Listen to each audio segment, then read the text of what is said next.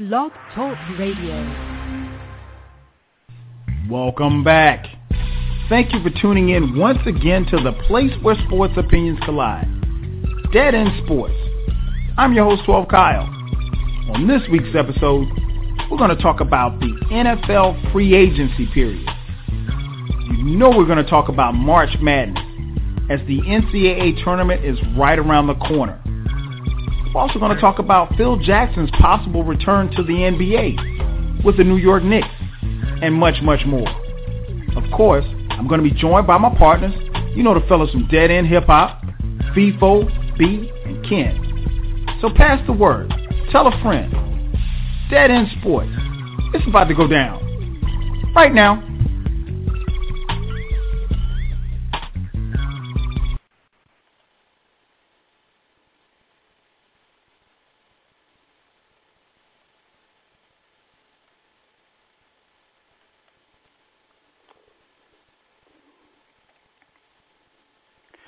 Thank you for tuning in. Once again, it is Tuesday night, 9 p.m. Eastern Standard Time. That could only mean one thing. It is time for the most innovative, interactive show here on Blog Talk Radio. Thank you for tuning in. Once again, you are listening live to Dead End Sports, the place where sports opinions collide. I'm your host, 12 Kyle, and this is Dead End Sports. The phone number to call in, area code 347 215, excuse me, area code 646 478 0356. Again, 678, excuse me, 646. I'm reading the wrong number here. 478. I was about to get out, give out my cell phone number. 0356. This is an interactive show. We ask that you not just listen to the show, be a part of the show, participate in tonight's discussion. A couple of ways you can do that. You can log into the chat room. The chat room is always open and interactive. Just create a profile for yourself and participate in tonight's show. Uh, you can also hit us up on Twitter. Uh, the show has its own Twitter page, uh, Dead End Sports on Twitter, at Dead End Sports. Uh, you can also catch it on Facebook as well, facebook.com backslash Dead End Sports. And last but not least, make sure that you check out our website, deadendsports.com. And remember, this show is being broadcast live each and every Tuesday night.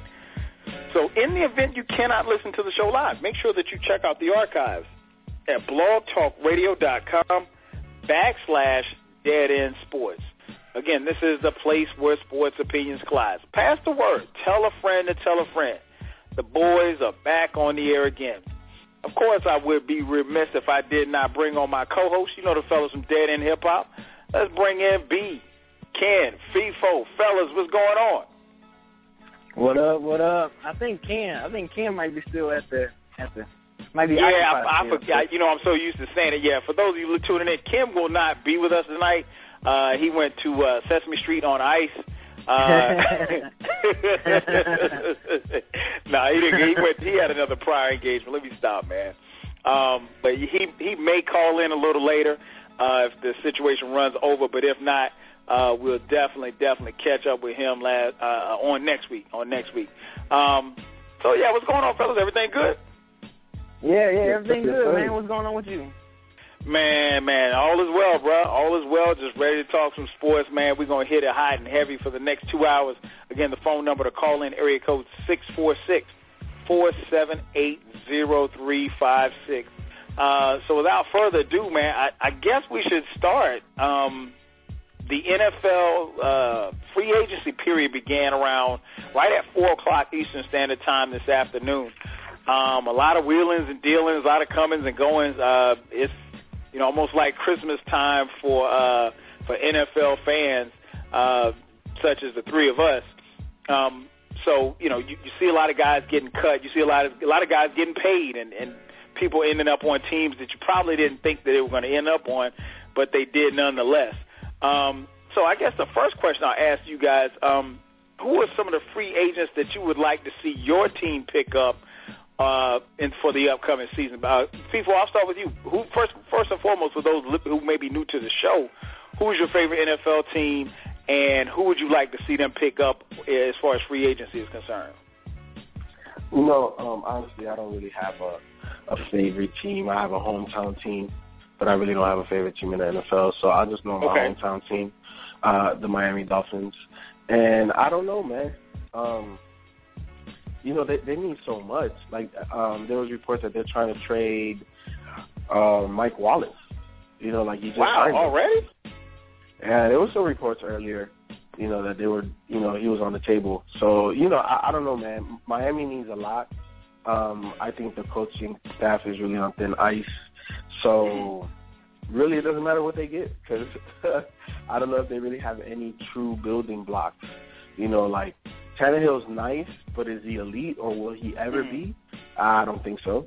Um, you know, defense is nice. You know, but I I just I don't know. I, I think they need too much. You know, so I don't think there's just one guy. So I I, I, I say nobody. you know, try, try to I, survive. I know you, you mentioned survive. the the coaching staff being on thin ice. Mhm. Uh, obviously, with the whole incognito slash Martin fiasco, um, are you surprised that they were able to, uh, you know, keep the head coach? Because I thought for sure he was out of there. I I did too. Um, mainly because being a coach, like you're around your team. Of course, you don't know every single thing. Right. You know, guys are guys, kids are kids, regardless of you know whatever. Teams are teams, and you. But you should have a pulse on that. Maybe you don't know how to what extent, but you should you should know like like that should stuff like that should not happen. You know, so you know what? I actually I have a front office move for the Dolphins. That's what they could do. That's where they need to start. It's not a player. They, you know Okay. what? I I think that they should just go hire Bill Cowher. Just let him run everything, because Okay. you already know he comes from championship uh, Right. background. You know, and, and, and I'm really more of a fan of owners that just own. Yeah, you should have a say because you are spending a lot of money per year you know, you're making a lot of money too, but you're spending a lot on these contracts. So I understand that, but at the same time, you got to give power to these to these specialists. You know what I'm saying? And mm-hmm. Bill Cowher is somebody I think that comes in automatically instills discipline, you know, on that team, and then you know let him pick the the, the, the squad, and you know, because like look at John Elway, Yeah, yeah, that's another you one. know, and almost you know a segue to Phil Jackson because I've been calling that for like two years now. and we definitely gonna talk about old PJ in a second. Um, B, tell the people who your Well- who your favorite team is, and uh, players you'd like to see come in, in free agency. Uh, favorite team, my you know, I got to rep hometown, all, all my hometown teams. If you know me, you know I rep all Detroit teams, so Detroit Lions. Um, free agents, if I, I look at it like this: if free agent, it depends on who we get on free agent, who we should try to draft. You know, go out there and draft. I know they was talking about us looking at Sammy Watkins, but Mm. you know, I don't know, I don't know how much bread Aaron Decker wants, but that would be nice to have on the other side of Calvin Johnson. Um, um, another one, and that that's if we, I would say if we get Aaron Decker or like a wideout, another wideout to complement Calvin Johnson, we should go strictly Right. defense in the draft. You know, especially in the first couple of rounds. But if not, I wouldn't mind getting um, uh, what's his name, Jairus Byrd from Buffalo, uh, safety. We lost Ooh, one of our yeah, other. he's a beast Uh, too. yeah, we we lost we lost one of our other safeties, uh, Delmas. Uh, we lost him, and um, I wouldn't mind us getting him. I wouldn't mind us getting um, the uh, quarterback, the quarterback from Patriots. I think they might keep him anyway. Though. Uh, Tal- Mallett. uh, Talib. Uh, is it is it Mallett or Talib? Ak- Akeem Talib or whatever. The cornerback. Oh, oh, you said uh, corner, corner. Okay, yeah, yeah. Yeah, uh, corner, Talib, yeah, yeah. corner. I thought you said quarterback. Yeah, yeah.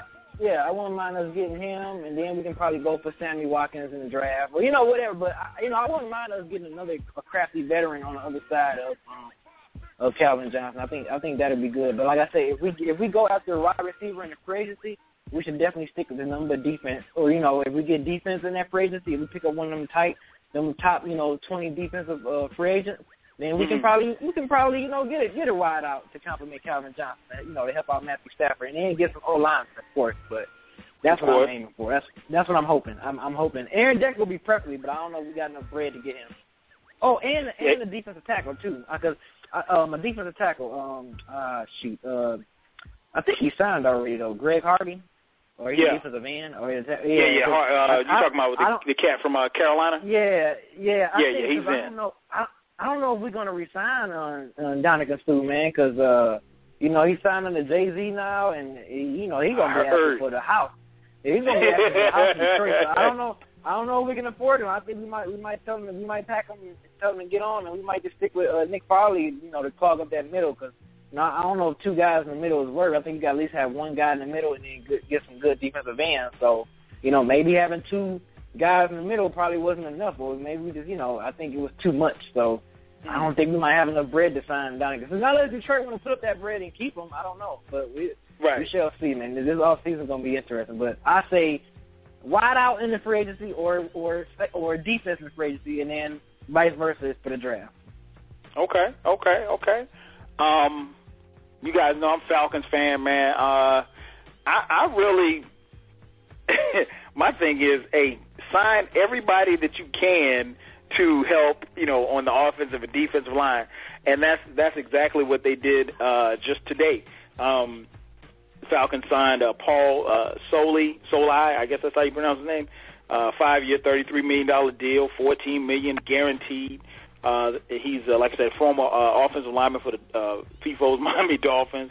Um, they also signed uh, the Chiefs ex ex Chiefs uh, defensive end Tyson Jackson, five-year, twenty-five million dollar deal. Um, they also signed, re-signed uh, Joe Hawley, who was a center last year. Um, and they picked up one more person. Uh, I had it written down here. I can't remember. Um, they also let go of the uh, safety Thomas DeCoud, which I wasn't really sad to see Thomas DeCoud go. I thought mm-hmm. was overpriced and missed way too many damn tackles to call himself an NFL free safety. Um, but uh, but yeah, it, you know it's. I think at this point, what they need to do is continue to like like you said, be you know address the offensive and defensive line because you can't have uh, an elite quarterback or whether or not Matt Ryan's elite is highly debatable in my opinion. But you can't have a quarterback that you're paying a hundred million dollars to, you know, getting sacked seventy something times. I mean, he's he's not going to mm-hmm. last. It's not going to happen. Right. Um, and at some point in time, he's going to get hurt. Um, and you got to, you know, and I don't care how many weapons you got with Roddy White, Julio Jones, Tony Gonzalez, all these guys you know, it doesn't matter if you don't have if the quarterback can't have time to throw the ball, and it doesn't matter if the defense can't get off the field. So I think at this point, they so far in free agency, the Falcons have done what they needed to do. Um, you know, take care of the offensive and defensive lines. Um, so it's going to be interesting to see how they go from the draft. I still say draft offensive and defensive line. We have the you know, we had a terrible record last year. One of the benefits of having a bad record, you get a high draft pick. Um, so mm-hmm. we're picking six. Um, there, and I don't know if you guys have heard this, but there are rumors. I don't know how true the rumors are, but there are rumors that the Falcons may even look to move up to possibly get a shot at Jadeveon Clowney, the um, uh, beast defensive end out of uh, University of South Carolina. Um, I don't know about that. Not that I don't trust uh, Clowney. I just don't know what you would have to give up to get him because he, he's him, arguably yeah. going to go either number one or number two. Ain't no way in hell he's falling down to six. So you know you probably have to come up off some some money, some draft picks, and at this point I don't know, but I mean it would be great to have him. But you know the Falcons, I I don't know, man. We we just have bad luck, man. I could see the Falcons moving up, giving up a whole bunch of draft picks, and Davion Clowney, you know, spend half his time in Magic City. Uh, you know, I just I, I don't know how it's going. I don't know how that would play out, man. So uh, I, I'm I'm going to leave that up to the GM, but it, right now I like what the Falcons have done thus far in the you know four or five hours of free agency. They've addressed they've addressed um, key you know focus points as far as the offensive and defensive line, and I think that's where you have to go. You know because the game is inside out. You know yeah you got to have you know burners and stuff like that, but if you look at you can look at what Seattle did, and I mean you couldn't run on Seattle, you couldn't throw on Seattle and Seattle, people forget, dismantled arguably the, the one of the greatest quarterbacks in NFL history, made him look like a rookie. yep. You know, so everybody doesn't have that kind of talent, but you know, defense wins. It, it it truly does. So if you've got a top five defense in the NFL, you got a shot at winning it all. So hopefully, you know, Falcons can do something like that. That's what I'm hoping for. Um, phone number to call in area code six four six four seven eight zero three five six. Again, six four six four seven eight 0356. You're listening to the livest show on the internet right now, Dead End Sports. I'm your host, 12 Kyle, joined by my partners in crime, B and Feefo. Uh, and Ken is not on, on with us tonight. Uh, we're, to- we're chopping it up until 11 p.m. Eastern Standard Time. Hit us up, 646 478 0356. Um, read back a comment from Twitter. My man um, Utmost Music said he would like to see the Eagles pick up Avant again. They cut Jason Avant. Um, obviously, the Eagles also uh, they re-signed um, what's the receiver's name? Uh, Jerry Maclin, who was injured this past season, and they also re-signed Riley Cooper, the, the receiver who made the controversial statements uh, last summer. Um, and it looks like Michael Vick is on his way out of Philadelphia. Um, before we even jump to the next question, I want to get that get that uh, get your take on it. Feefo, where, where do you do you think Michael Vick will start again in this league? I know he said he wants to be a starter. He said, and his agent said that there are several teams on his radar, at least five or six teams. That's what his quote was. Um, you know, but is Vick done as far as being a starter? You think he uh, can go someplace else and start, or, or you think he's going to be relegated to being a backup? No, I think Vick is still a starter. I think as long as Vick is still Yep. a top five, top ten mobile quarterback, he's always gonna have that arm. Mhm. Come on, man. Since day one, that boy had that arm, and, and Mhm. I don't think he's lost anything there. So I think he's always going to be a starting quarterback. There's always going to be a team that's going to need a guy that where Vick is, where you pay him now, you know, five to, to seven million. You know, he's he's worth it. He, you know, because he gives you probably a better chance to win than the majority of the guys that you could either draft or get through free agency. You know, and all he wants to do is be a starter. But I think that you do have to play this new type of offense with him. You know, I don't think Mhm. that you know, like if you if like I think Minnesota was one of the teams because Adrian Peterson's been uh, campaigning Right, for him. right. You know, so I like that. But then you know you got Norv Turner there. You know, is he, is he really going to run that? So is he a fit now? So you know, Mhm. so I think you have to look at Michael Vick more for a fit. You know, when you look at Oakland, to me, he's a better Terrell Pryor. Yeah, you know, shit. no So doubt. I, I'd rather have Vick. So you know, like, yeah, he's still a starter, man. He's still a starter. Okay, what about you, B? Uh, you you think he's still a starter? Where you think he may be able to end up at? Yeah, he's still a starter. I mean, you got bum quarterbacks like Chris Ponder still playing, and Mhm. you know the uh, who the star, who the quarterback over in Jacksonville, Blaine Gabbert or whatever, whatever, it mhm. whoever it is. Yeah, if you got if you Right. got a quarterback like that still starting, why not Vick? You know that that's the question. Why Mhm. not Vick? Why Vick? Why Vick can't still Mhm. start? You know what I'm saying? Not and not to be too tough on Geno Smith, but you know why not? You know you got Geno Smith. He's a rookie, so I, I don't want to put too much, you know, Right. blame on him or whatever. But you know what I'm saying? Like, look at the level of quarterbacks that's starting in the league. I mean, I'm pretty sure Vick is a higher level quarterback than some of these starter quarterbacks that's on these other squads. You know what I'm saying? So, yeah, I think Vick can be a star in this league. I think he can still be a star. I think he's still got about two years left in him, you know, to kind of prove, you know, to still prove himself in this league before, you know, they just blackball him out. Okay, okay, okay. No doubt, no doubt. I, I definitely feel where you guys are coming from. Phone number to call in, area code six four six four seven eight zero three five six. Again, six four six four seven eight zero three five six. Um, next question I have for you guys.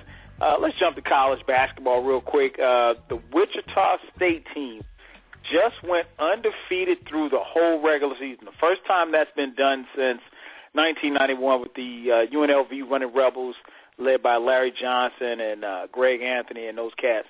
Um, so the question I have is, uh, and I'll start with you first, B. I'm, I'm, be, I'm gonna be honest. I haven't. I've only seen Wichita State play maybe twice this year. Um, you know, they didn't look overly impressive, but when you think about a team, you you gotta have you gotta have first of all be skilled for for one to to actually get that far to go undefeated. I don't care what conference you're playing, and then you got to have a, a reasonable amount of luck. Um, but that being said, you know you get paired up, and we all know it's it's hard for those. And obviously they're going to get a number one seed, provided that well, I think probably. Yeah. Nothing short of them losing, you know, getting knocked out in the first round of their conference tournament. They're going to get a number one seed. So, you know, the question I, I have for you is, I think, I, yeah. Oh, I'm sorry. Go ahead. My bad. My bad. no, no. What uh, I was just going to ask, uh, how do you think they're going to fare in the tournament? uh, you, you know, co- you know, NCAA tournament is just so. Uh, you can you you can say they can make the Sweet 16 and get popped, and the Elite Eight and get popped. I mean, and it also depends on. I have to see their bracket. It's kind. I think I could probably answer this question if, if like the brackets was up, because I can like Mhm. look and see what other teams was in, the, or, you know, was in their region. Or I can be like, okay, they can probably run a table, or I can be like, well, uh, I can, they can possibly lose to this team or lose to that team or whatever, whatever. So it's a little hard. I mean, right now I got them faring off just like the '79 Indiana State went undefeated the whole season and lost to the Mm-hmm. championship game to Michigan State. So that's that's where I got them right now, going to the national, going to the national championship and losing it. You know, to I don't know who, but you know that's where I got them going to the national championship. But until I see Okay. the bracket, I can I can probably give you a, a better pin or at least a, a more of a, a good guess of where they might you know end up losing or running the table or not. Okay, okay. What about you, Feefo? Just off the top, man, how how do you think they're going to fare uh, in the tournament? Do you think this is a team that could, you know, run the tables and and go all the way?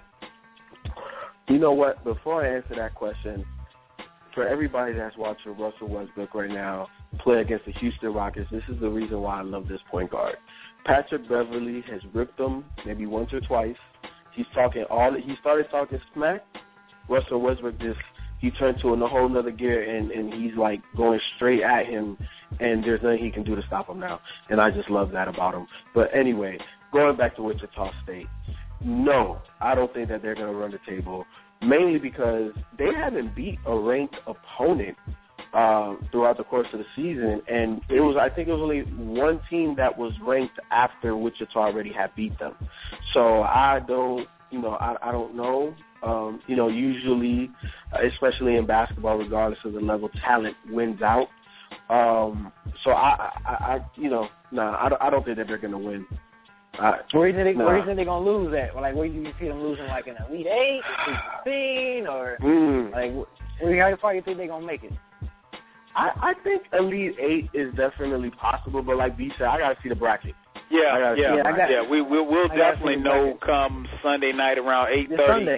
Um, Yep, this Sunday. man, and I and I'm gonna be all over it, man. I, I'm looking forward to it. Like like you like both you guys said, I think it's really going to determine like who they're playing because you know, and, and you know, we've all we've all picked out brackets. Uh, you know, we need to do a dead end, and, and I think we, I think we are. We, I know we talked about it before. We need to get together and do a dead end sports one, and invite any of our followers who want to get down with it too as well. Um, but yeah, man, I think it's it's it's going to be tough for them because you know at some point in time, yeah, you know, first round, second round, you're okay. But at some point in time, you're going to meet, you know, uh, a, a four or a five seed, or, or God forbid, a two or three seed that is, you know, uh, the, one of those Syracuse teams, or Duke, or Carolina, somebody like that, and you really haven't played against that level of competition all year long. Mhm. And um, and, and you know, it's it's a little difficult when you have been, you know, uh, for lack of a better term, the, the king on the on the hill for all season long. If you haven't been in a dog fight, and then all of a sudden you find yourself in a dog fight in the tournament, and you know it's one and done. You know it's one and done, and and we've all seen games. We see it every year. There's Yeah. always that that moment that a team That when they game. realize, okay, they got hit in the mouth too, and now they got to fight, and they haven't been in this kind of fight before, and maybe they got they don't have the crowd behind them. Um, I mean, I wish them well, but I'm not picking them to my final four. Uh, I think Elite Eight is very, you know, reachable. I don't see them getting beyond that and without even seeing a bracket. Go ahead. But um, um, yeah, but you know what? I can give they they they are very well coached. I can give them that credit because let's Mhm. not forget they was in the final four last year. You know what I'm saying? So I, you know, and they got pretty much the same team. You know what I'm saying? It's not like Right. it's not like they they they lost to you know they got their guys going to the NBA like a whole bunch of freshmen or something like that. You know, that's one Right. thing I noticed with with a lot of these smaller schools. You know. You know they're gonna they're gonna keep these freshman classes for four years because you know they're not going to the Dukes and the Kentuckys and you know Kansas and playing one year and gone. You know these Mhm. smaller schools they're going to stay all four years and it's going to get time for these players to gel together and then that's why Right. you get some of Mhm. these smaller schools. That's why you end up with some of these smaller schools beating these newer schools, I mean, not newer schools, but the more these bigger schools because you know these bigger schools got these freshmen and stuff and they, you know they don't know they don't know how to play together that well like these four year Mhm. seniors. You know what I'm Mhm. saying? That's playing so. Uh, you know, let, let's let's not let's not forget now. Wichita State, like I said, they've been there, they experienced, they've been to the Final Four last year. And you know, I, I and they well coached. I, I've seen it. They are they are pretty well coached. That coach is pretty smart. He's like a he's one of those coaches that you can tell when when they're talking, they're a student of the game. So I, you know, I wouldn't be surprised if they, if they run the table, but it's just I got to see that bracket, man. I still got to see But that you know bracket. what? He- but here's the thing, yeah, though. I'm I, the same way, man. I, I can't wait to see the bracket, man, because that's really going to determine a whole bunch of stuff. And I, and and we know every year there's always one bracket that's a little bit more heavier than the others. And every, Mhm. that's the one Yep. where everybody's like, oh, you know, the West Yep. is too hard or the East is too hard. Yep. And you know, there's a lot of bitching and moaning about it, but whoever comes out of that bracket, you know, you know that they're legit once they get to the Final Four. And I think the Final Four this year is in Dallas. So, you know, it's definitely going to be off the chain down in Dallas. But I wanted to jump back to something Feefo just said, which actually made me think about a tweet that you sent out the other day, B, about Russell Westbrook's shot selection. The other day, they lost, what was that, Sunday, B, that they lost to the Lakers? Yeah. To the Uh, you sent out a tweet, Yep. I think Westbrook had 23 shots and Durant had Mhm. 19. 19. Feefo, how can they win if he's shooting more than Durant? All right. This is your point guard now. This isn't No, I somebody, feel you. I you know, you. And, and then also, before you start, Feefo, before you start, you made a Mhm. point saying that Westbrook was going to kind of fall back a little bit after seeing what Durant's been doing while he was injured. And it seems like you starting to get this the old Westbrook again that me and Kyle Yep. was talking about. So that's why I tweeted that because I'm like, okay, I remember Feefo was saying like, you know, Westbrook got to kind of know to take a step back because he, you know, Durant was fucking monstrous these last month and a half, two months. So when Westbrook come back, he's gonna have to learn to fall back. And then when I saw 23 shots talking about Westbrook you know 19 about Durant, I'm like, well, you know, what's up? So uh, go ahead, people. I just wanted to point that out. No, I feel you. But you but you know what though? Um when you watch the games, Du- Durant's biggest problem is that he defers. So it, it's not always Westbrook because Westbrook is like, all right, I'm gonna shoot. You know what I'm saying? but if I give it up, you know, but if I give it up and you give it back, I'm gonna shoot. You know what I'm saying? Right, right, right. a reason. So Durant defers. He Durant doesn't play like a number one when he's with Westbrook. He defers to Westbrook, and I don't. And, and and, and here's the thing: I, I feel like as a point guard, you should automatically defer. You know, but he's a different breed of point guard. And, but but the only way that Westbrook should take more shots than Durant is one of them nights when you just can't stop him. Because let's be honest, he's a superstar too. He's gonna have those nights Mhm. more often than other people. Right. You know, he's Right. you know less than Durant, but yo, yo, like he's gonna put up nights where you just there's nothing you can do. So that's the only time that I feel like he should take more shots than Durant. But Durant also has to be able to take control of the team. Like it's like when Westbrook gets there, at times Westbrook does defer, but Durant defers right back. So I, And- I don't, you know, Yeah. so it, it's frustrating to me when I watch, And it, I- you know, because. And hmm Go ahead, B. no, oh no, no, no. Go ahead. I'll let you finish. My point is small. It's quick. Go ahead.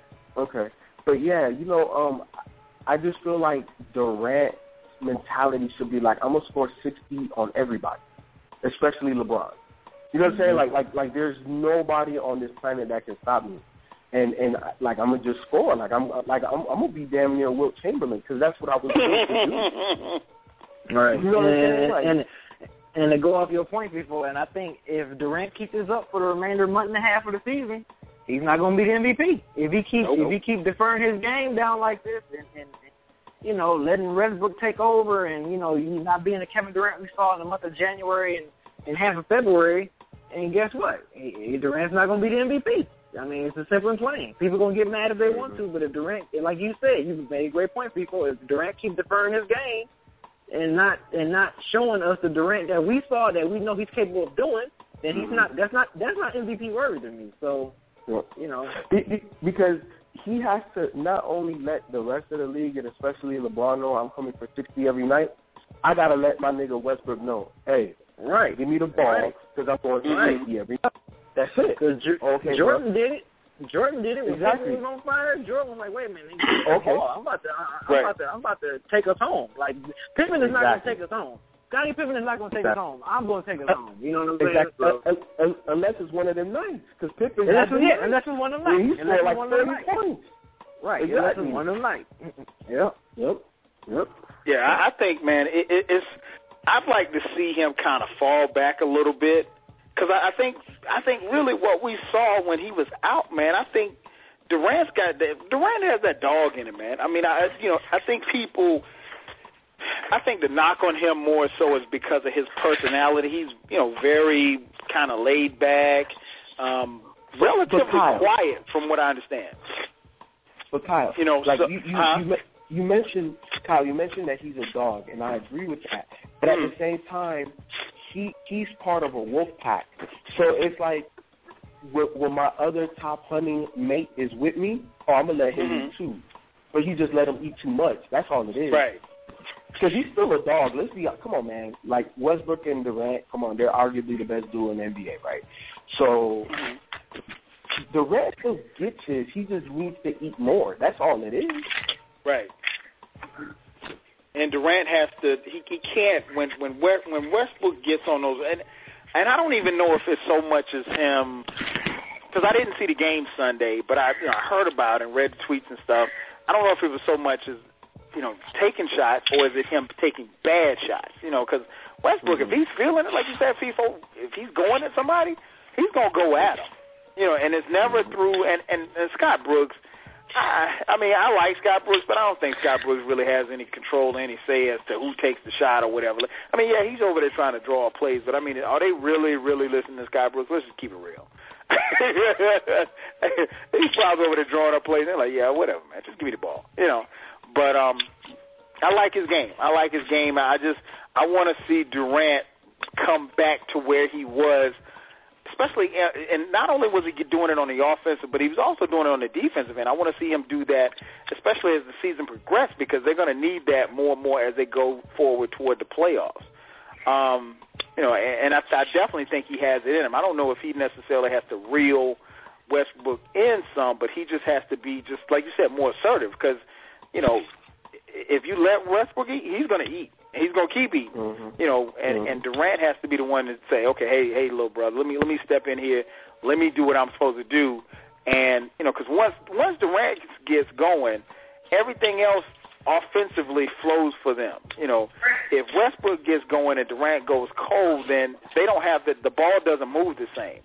You know, I mean, you got Mhm. a six eleven guy with handles who can put it on the floor, who can get to the cup relatively easy, and a couple of dribbles can shoot from anywhere on the court. You know, when that, when that outside shot is falling, it's pick your poison.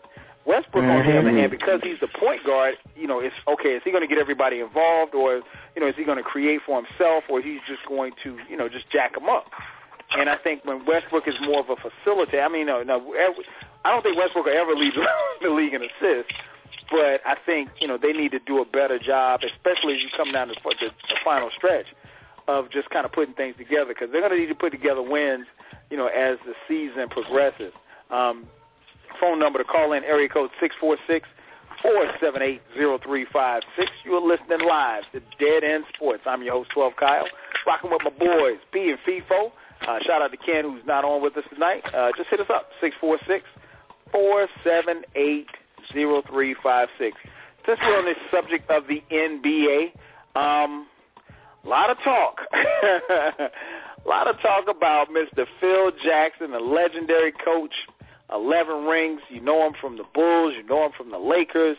Uh, a lot of talk about Phil Jackson possibly coming back to the NBA, although this time in the front office uh, for the New York Knicks, the team that he led to their one and only championship in 1972. Um, most of us listening to the show wasn't even born in 72. I was born in 72. Um, so it's been a long time since the Knicks were that good on the championship level. Um, question I have for you guys is, let's just assume that he comes to the Knicks because it's from what I, all reports are saying that it's all but a done deal. All he's got to do, they said the deal should be done at the latest by the end of the week. Mhm. Can he help save the Knicks? And if so, what should he do with this team? Feefo, I'll start with you. Can he save the Knicks? The two part question. Can he save the Knicks? And what should he do with this team? All right. First, I want to start off by saying this. I don't understand why all of these people are doubting Phil Jackson in the first place. Look, people doubted Mark Jackson. Well, he has no coaching experience, and he's one of the best coaches in the NBA. You know, Pat Riley at some point didn't have front, you know, front uh, office experience, but look at what he's been able to do. You know, so you have to start somewhere, and why not with Phil Jackson? And especially when you have an owner like Dolan, you know what? I, I don't even think I personally, you know, I always say I could be a GM or whatever, but if I ever sat down with Dolan, I think I'd probably start cussing him out with all of the stuff he's been able to do with damn Knicks because I, I I I couldn't I couldn't work for a guy like that. But now here's the thing: Can Phil save the Knicks? Yes, he can. Yes, he can. Um, you got to believe in a guy that can coach his way to, you know, uh, 11 championships, dog. Like, mm-hmm. he knows what the hell he's talking about. He knows what he needs to win. And he's a student of the game. So it's not like he's out of date. Now, I'm not selling him like, oh my God, they're going to be a championship contender now because of Phil Jackson. No, not not at all. But what I'm saying is is that he gives you championship credibility.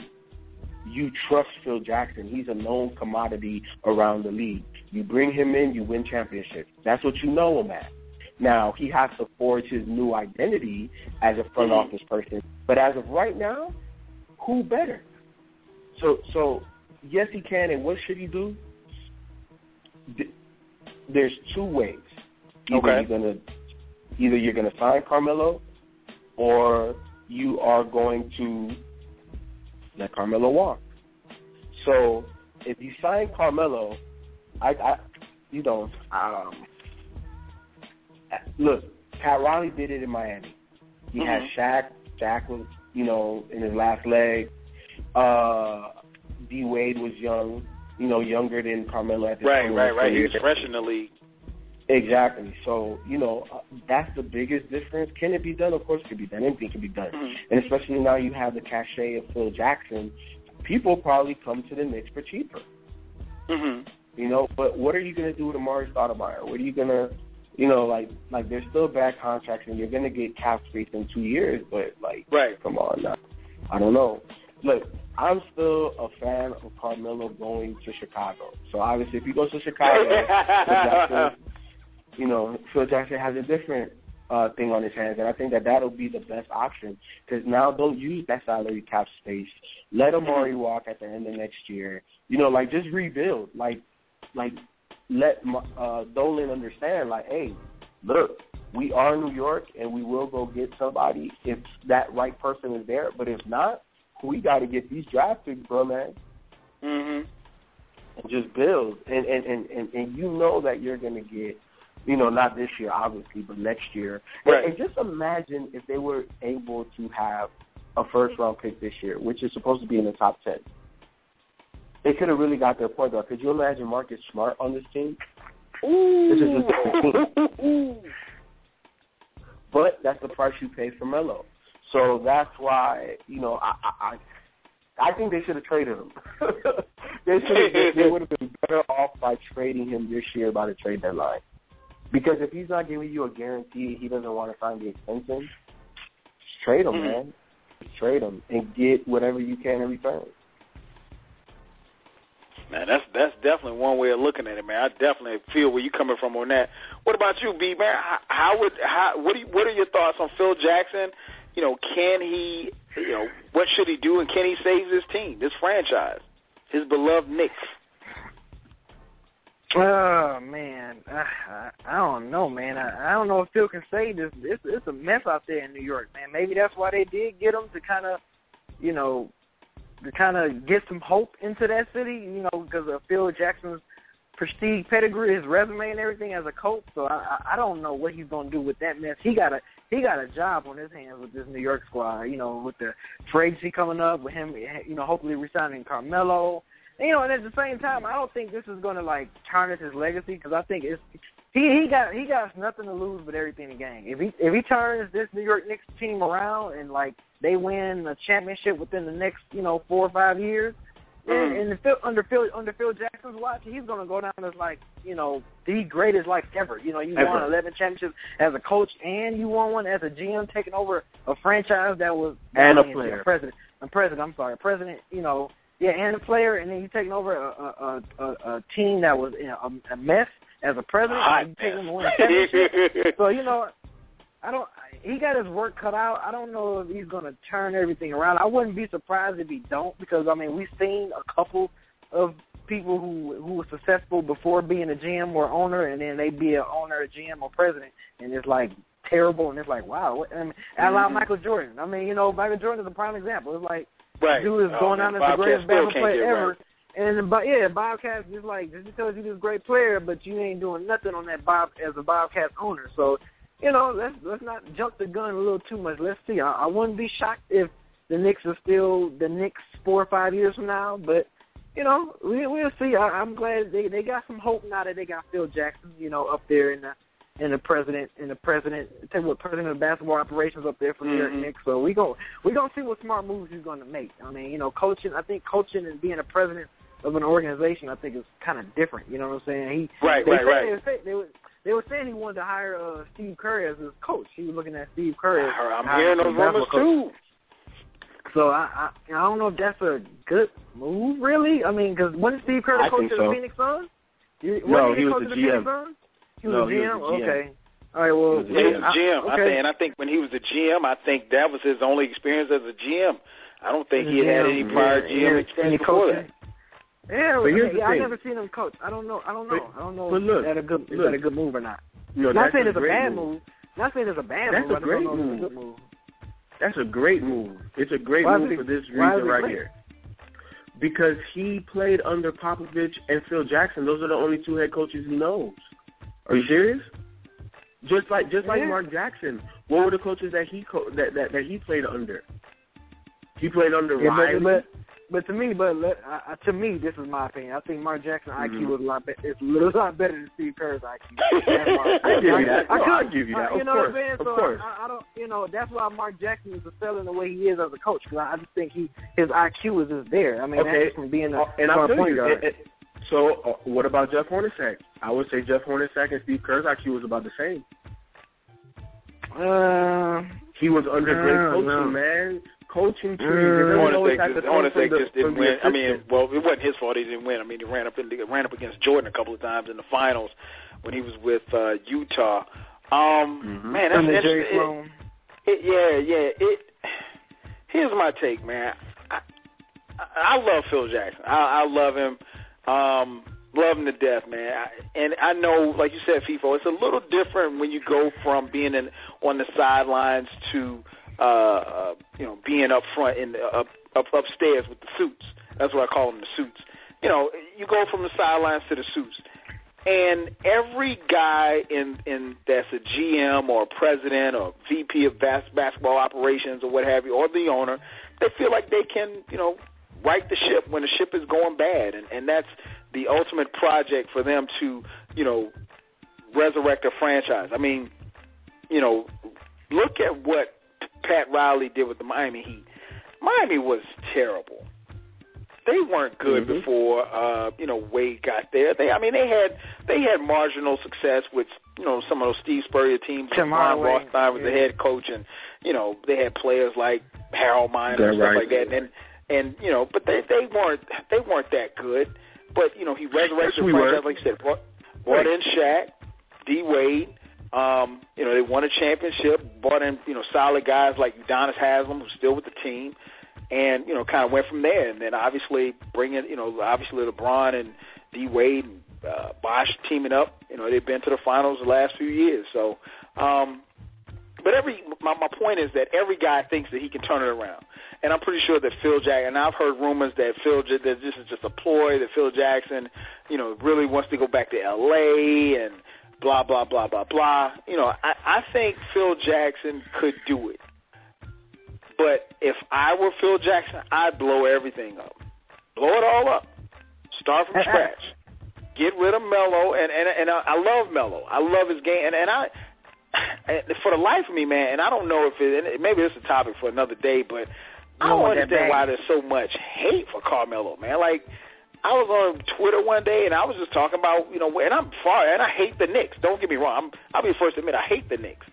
But I just happened to talk about how dope Carmelo was and man, it was like cats was going in on me. Like just Melo's not a winner. He's this. I'm like, he's playing with fish heads and rice. I mean, for Christ's sake. There's a lot of great players that wasn't winners. So I don't. Yeah. Oh God. Okay. Go ahead. Yeah. Well, you know how it is, man. It, it's. I think today's fan. The problem is, and see, the thing is, we're we're a little older than a lot of kids and stuff that watch the NBA now, and a lot of people that's on Twitter that watch the NBA. We ain't that much older, but we're a little bit slightly older. But we remember you. B. You grew up watching the the the '80s. um the 80s Pistons. Feefo, you grew up watching the 90s Bulls you know, so you know what it is it, to see what a team is like to be built and a team that, for one, to stick together and play together. Um, mm-hmm. You know, and and at the end of the day, there's only one team that's going to get a ring. You know, so you know, for people now, the, today's fans a lot of times will say, "Well, well, he only has one ring, or he's never won a ring." I mean, Jordan kept a lot of dudes from getting rings. Exactly. A lot of great he players. kept a lot of uh, great players from getting rings. Hall of Fame, Hall of Fame, Hall of Fame, right? Hall of Fame players. Hall of Fame players. You know, so right. and, and the list is, and it's not a short list at all. And so, you know, you look at that six-year span that Jordan dominated. I mean, it, it was crazy. Um, but I said that to say this: I think Phil Jackson would be great. I think, you know, I think he would have to. I would probably just blow it up, start from scratch, get as much as you can for Carmelo. Um, you know, Stoudemire's uh, contract is coming off the books. Uh, you know, kind of look down the bench and assess. You know, say, okay, well, hey, we got a guy in in Hardaway who plays hard. You know, I, you know, maybe you could not. He's not anybody you could build around, but the appeal is everybody wants to play in New York. I mean, that's there's no doubt about it. But do you have the the the, the character and the demeanor and the uh, mental fortitude to play night in and night out in, in, New York City? Um, but yeah, if I'm Phil, I'd blow it all up. Blow it up, start from scratch, and then, you know, just kind of go from there. I mean, you got free agents. You you would have enough money under the cap to attract other free agents. And, you know, or, or maybe, I don't know that, I mean, I know Carmelo had mentioned before that he would, you know, take a pay cut or whatever, but he, he ain't to take no pay cut, man. Get your money, Carmelo. Get your money. Leave New York. Um, Feefo, I don't know about him going to Chicago. I, I know that's rumors hot and heavy. Uh, Joakim Noah said he loves it. Um, That's a great fit. Oh, it's a great fit. I don't think D Rose would go out and openly recruit for him, but D Rose would welcome him. Um, and we got speaking of D Rose, have we heard anything about him lately? I haven't heard anything about him. Just rehab rehab. He's on the sideline. Yeah, but um, yeah, ahead of schedule.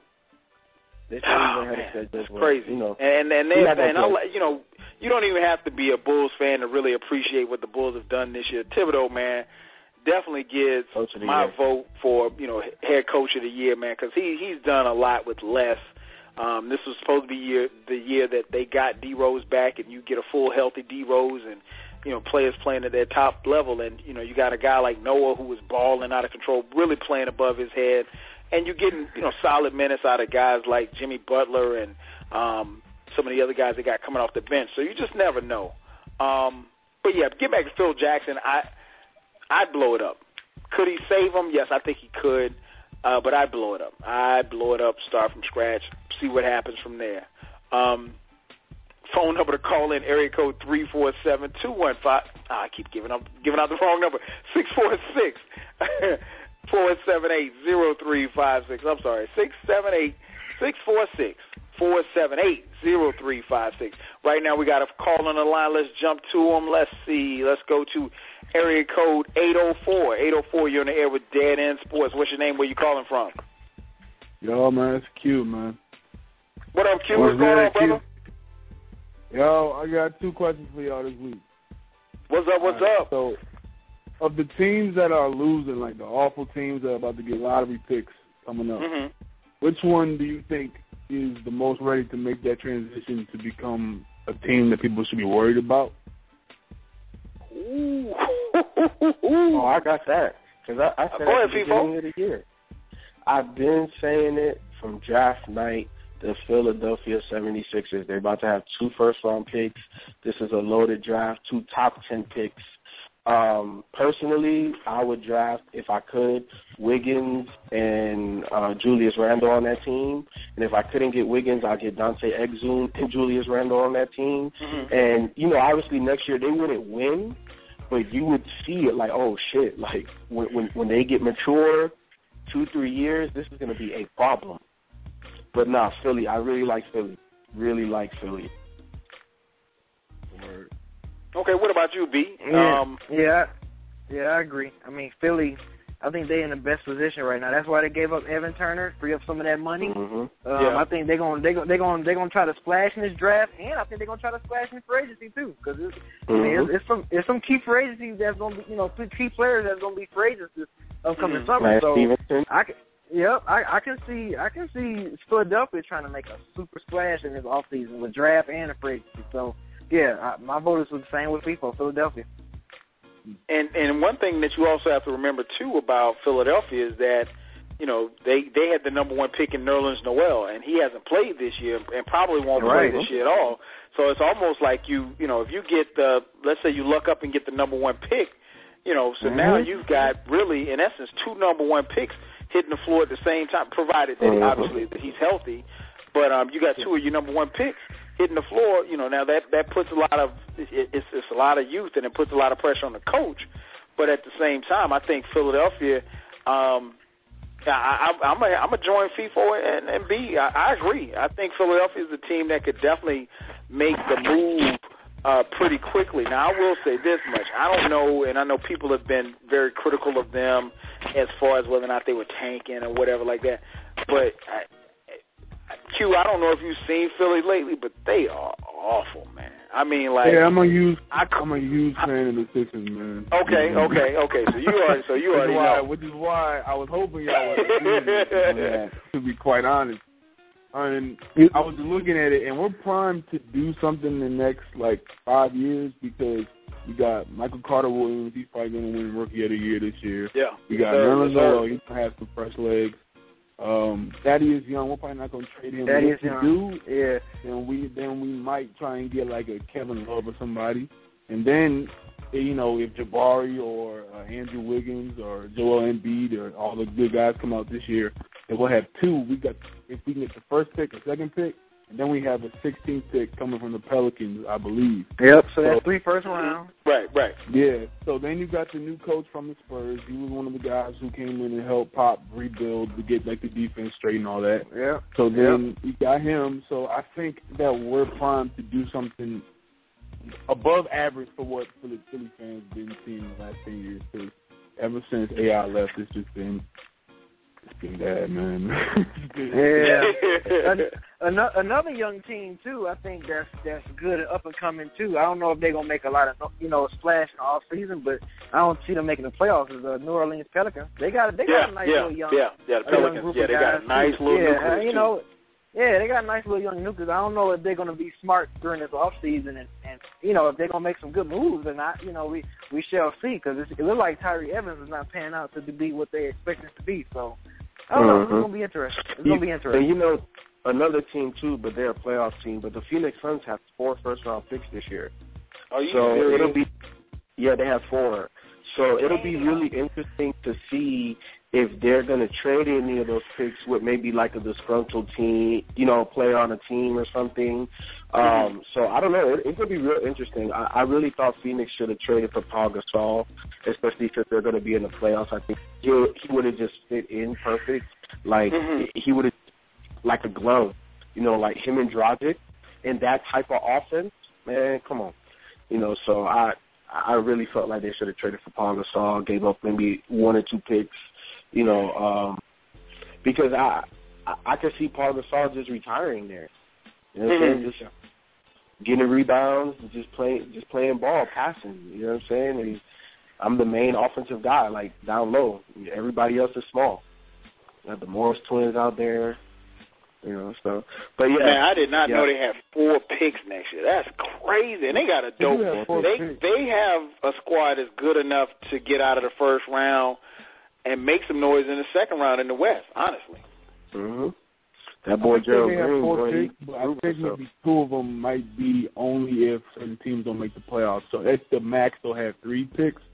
And I think like two of those came from teams that are doing pretty good this year. I think one came from Houston. I'm not sure, but I'm Okay. pretty sure those picks are contingent on if they go to the playoffs. Kind of like how the Pelicans don't go to the playoffs and we Mhm. get two first round. But uh, Yeah, Well, those way are- that's yeah, still those are- good to get multiple picks. I- I mean, Yeah. think about it. Even if they make the playoffs, I mean, they've been they've held it down in the West.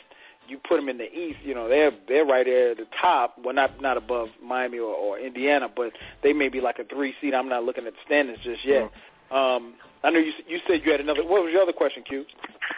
Uh, second question, a little deeper than the first one, but um, in the NBA, over the history of the NBA, as long as you all been watching, or not even just been watching, but what do you all think is the most disappointing, or the most let down, or the most like bust of of a career in the NBA?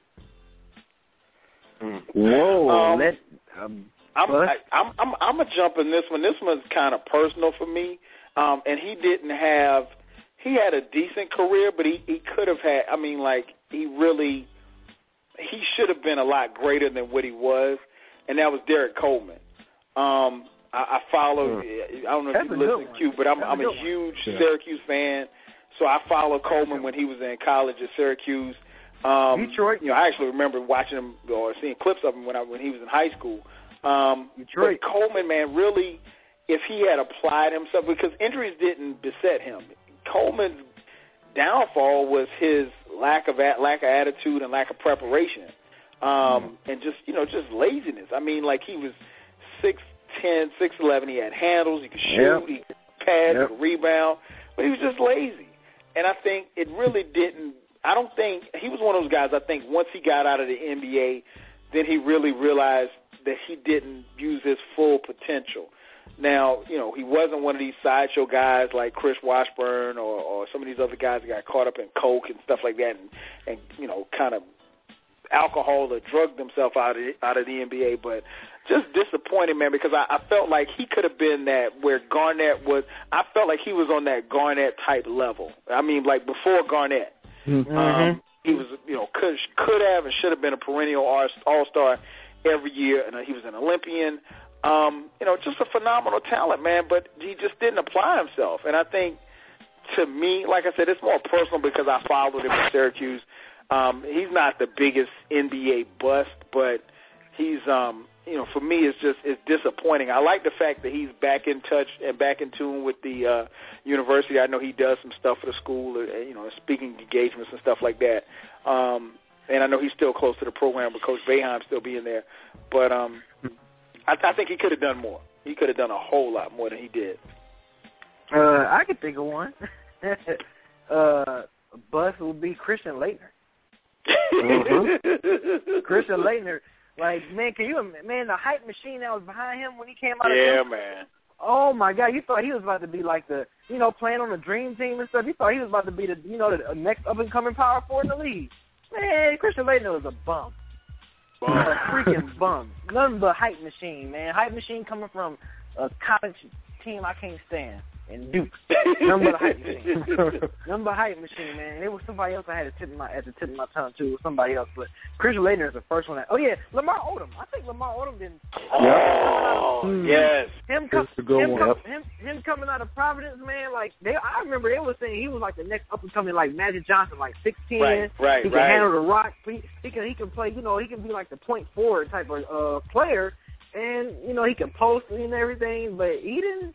He kept being like that role player like throughout his career. You know what I'm saying? Like he never was like that that superstar guy that I thought he had the potential to be. So yeah, Odom Mhm. and Christian Laettner are definitely my two guys that just in disappointing NBA careers. You know, Odom Odom was a guy that I think part of his issue has been stability. And, and I remember when Odom was I don't know if you guys remember, Odom went to like eight different high schools in high school. Like in four years of high school. Uh-huh. How Oh, how wow, or really? why he didn't did know that, that. I don't know. I mean, I know the story behind it. Um, then he I went to he, he went to college and he flunked out, and he went to another co- like he went to like two or three different colleges, and he never really had that stability. And I think really for him, the place where he finally got stability was in L.A. with the Lakers. you know, won a couple of rings, and then when they shipped him off, or even when I, I take that back, when they started talking about shipping him, his game went down the drain, and you know, subsequently, I think he got on drugs and stuff. You know, I, I don't know if that, but I think it starts with. I think part of his demise was his lack of stability, and I think the Stability, one place where he felt comfortable and he could play his game and be himself was where he flourished, and after that, it was just all downhill. But that, those are man, those Yeah. are two good ones. Um, who, who you got on that question, Feefo? I don't know. You know, actually, I, I was sitting here thinking. Um, you know, I, I I can only think of like draft, but I don't know who really kind of like let me down. I I, don't know who was like super hype. I, I you know who you know who kind of like disappointed me mainly because of his rookie season, and when I saw him, I thought he was gonna like really dominate was Joe Smith. Oh, Like Joe- yes. Joe Smith's rookie season Coming out of Maryland. dominant. Yeah, coming Out of out of Maryland. Maryland. And coming out of Maryland, he was a beast. He was a beast coming out. of Yeah. Maryland. And That's I a good one, like, people. Whoa. That's a good- that's a good one. Yeah. That's a Joe, damn. good Joe Smith did that for me. Um, let's see, let me think. Who who else did I feel that way about? Um, Yeah, that's a that's a good question. That was kind of hard. I had to think about that. Yeah. I had to think deep on that one.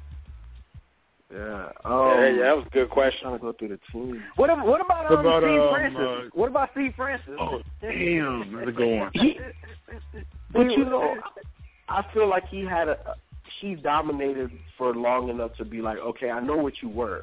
You know, maybe he should have been more, but you know, like then. But that's still disappointing though, because man, he was that dude. Like I man, on a cover of Yeah, video games, and like he was that guy. Like he was that dude for a minute, man. And for him to like, he's like really like a forgotten dude almost, man. Like Steve Francis, like what? Steve Francis, so that's kind of disappointing too, people. I think for him to be like that dude, like he was But what that about dude. Kenny Anderson? Kenny Anderson Yeah. was super nice. Uh, Yeah, he, yeah, he that's- didn't have. yeah. Yeah, He he, could've he didn't have. You know what? I mean, he, he had a decent career, but he could have been a whole lot better. I Um, think I think I think my my four for this question. One would be Greg Oden. Definitely Greg Oden. He Okay. is- Okay. Greg Oden. Uh, two. Y'all remember Darius Miles? Yeah. Yeah, Yeah. I was that's Darius yeah, Miles. Darius Miles. Came straight out of high school. Three. Dajuan Wagner. I think uh, you remember uh, Shawn Bradley. Yep. Mm-hmm. yeah, seven foot six, nothing. and uh, and even though he didn't get to go because of the circumstances, but uh, Len Bias, man, that's oh man, Len For Bias, man. Let me Len tell you something. man. Was a beast. I remember watching him play when I was little, man. That dude was a beast. I'm a, so I, I, I was a huge. he robbed us of so many classic Yeah, games that could have been let me tell between him and. Jordan. If you would have had Len Bias on the team with Bird, McHale, and Parish, Forget That's more about it. championships oh my right there. gosh, My my It would've Pistons won the sick. one. My Pistons won the one championship. right? Six more championships right Um, there. You, you know Oh, what? let, let- you know what? I just, I, as you guys were talking, I just pulled up one, um, this article on the top five biggest busts in the NBA. Um, one was one that Q mentioned, Greg Oden. He was drafted before. He was drafted before Kevin Durant. Kevin Durant. Kevin Durant. Drafted before Al Horford, Joakim Noah, and Mike Conley Jr. Um, Hmm. Number five was a guy that we never saw play. This guy, I heard the name before. Uh, a guy by the name of LaRue Martin. He was drafted first overall by the Portland Trailblazers. Portland Trailblazers, of yeah. Bob McAdoo. I remember him. Paul Yeah, Westphal, remember him and Dr. J.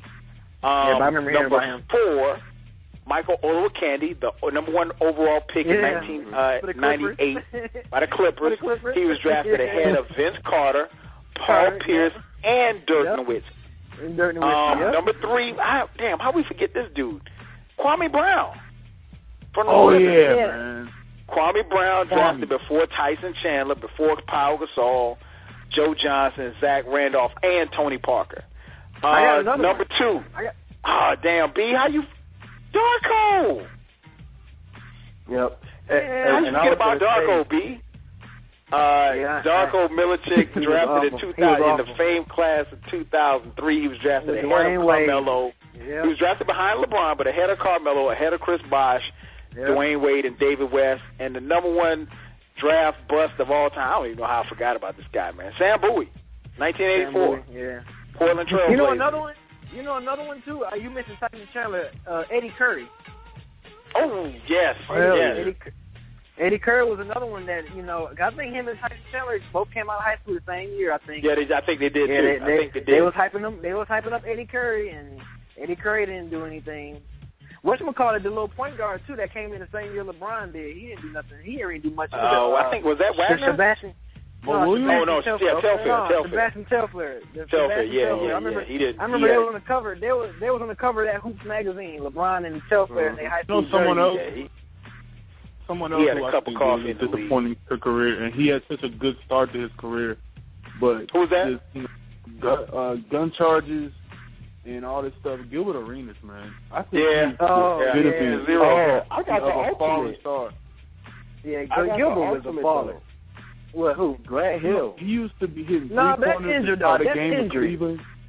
But but that's injuries though. I, I was gonna say him two people, but that's injury. You can't really, you can't really, I you can't really so. blame the injury. Yeah. Yeah, but That's I injured. agree with Gilbert Arenas.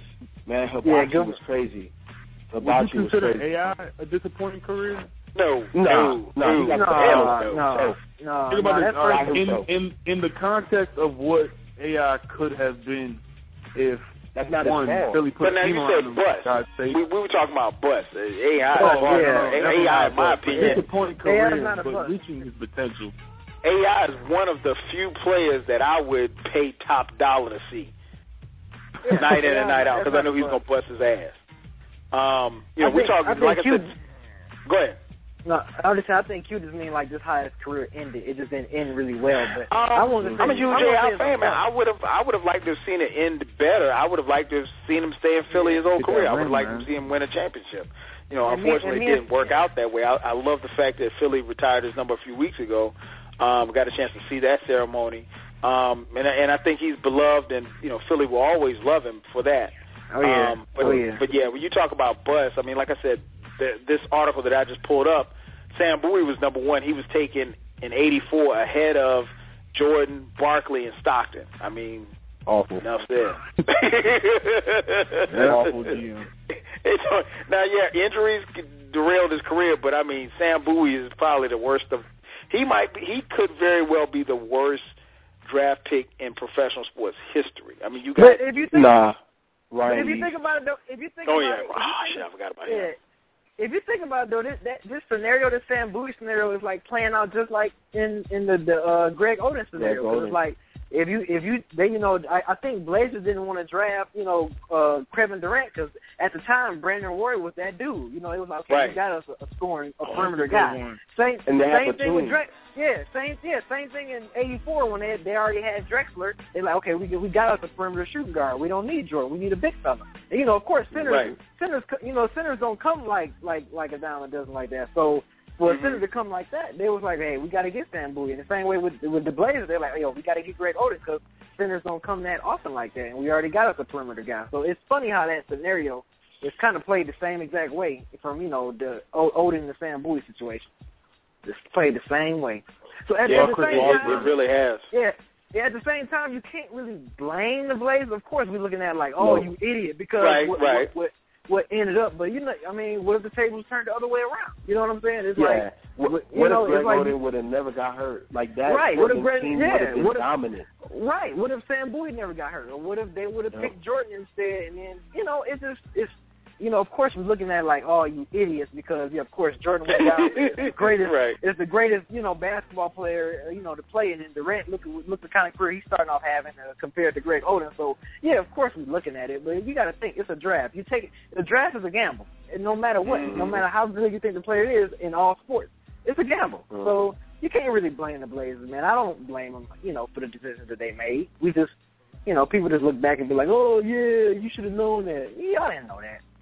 Yeah, yeah. Nobody knew it was gonna play out like that. It- it Yeah, Uh, I, think definitely yeah. Chris. I think Chris Washburn is one that was also a big bust. Yeah, Washburn was bad, man. I, I remember Washburn when he was in college. He he could play. Yeah, he uh, was. he just he was a guy that he had a lot of success early and drugs, man. Drugs will bring kids. I mean, especially in the eighties, Yeah, that's man. what, That, they, that what time. the '86 draft was, man. A bunch of drugs, Yeah. man. If, if, For those of you listening, if you ever get a chance, Google the '86 NBA draft. The 1996 NBA draft class is arguably the best draft Best. class, Yep. uh, Yep. and, and Kobe- 86 Kobe, Ray hands Allen. down is the worst. Yes. The worst. Hands. I don't. I was about to get off topic. I was about to say something else. Yeah, it's, it's a couple of guys in that '86 class not even alive anymore. I mean, like it's that Mhm. crazy. Yep. Yep. Say no to drugs.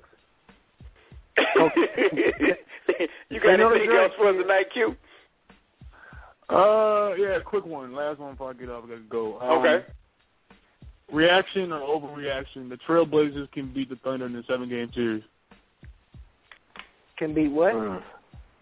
Reaction or can- overreaction? Can the Trailblazers, Portland Trailblazers, beat the Oklahoma City Thunder in the seven-game series in the NBA playoffs? Oh. And you said reaction or overreaction? It, I I Yeah. don't think they can. I don't. I, I just. I could. I could definitely see it going seven, but you put OKC at home in Game Seven. Nah, I'm gonna put my money on hmm. Durant. Yeah, I'm only put my because money on Durant. only only just because Portland don't have the experience. But I, I think matchup wise, I mean, you know, playoffs is about matching and good coaching.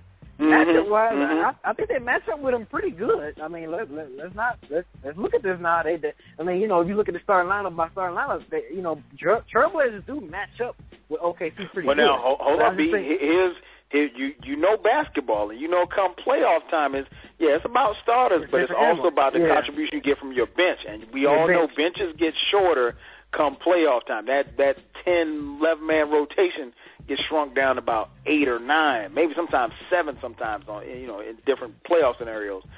I, I just I They think still come down I to that give matchup, OKC though. a slight edge. Q. yeah, I do too. I What- do what too. about you, Just because Feefo? of Experience. Um, in the seventh game, I, I, I'm with B. Um, I, I love what Portland's been able to do, but they just not battle tested, man. Yeah. Um, yeah. the NBA playoffs are about about being battle tested. Every team has to falter. Every team has to lose. You have to feel that heartache for you to be able to yeah. overcome it. yeah. You have to. And It, it's, And it's a rite of passage.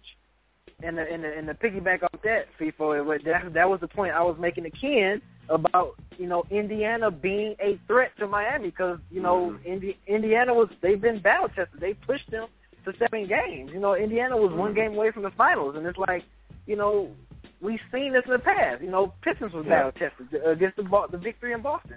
The Chicago Bulls was battle tested to the Bad Boys Pistons. So it's like Mhm. you you don't. It's, that's why I think uh, you know Indiana can pose a threat because it's like you know they, they battle testing now. They like, okay, yeah, we lost y'all to seven, so guess what? We going we coming back. We coming for y'all this year. So you know, I just want to piggyback off that point you made, people. Mm-hmm. Oh, man.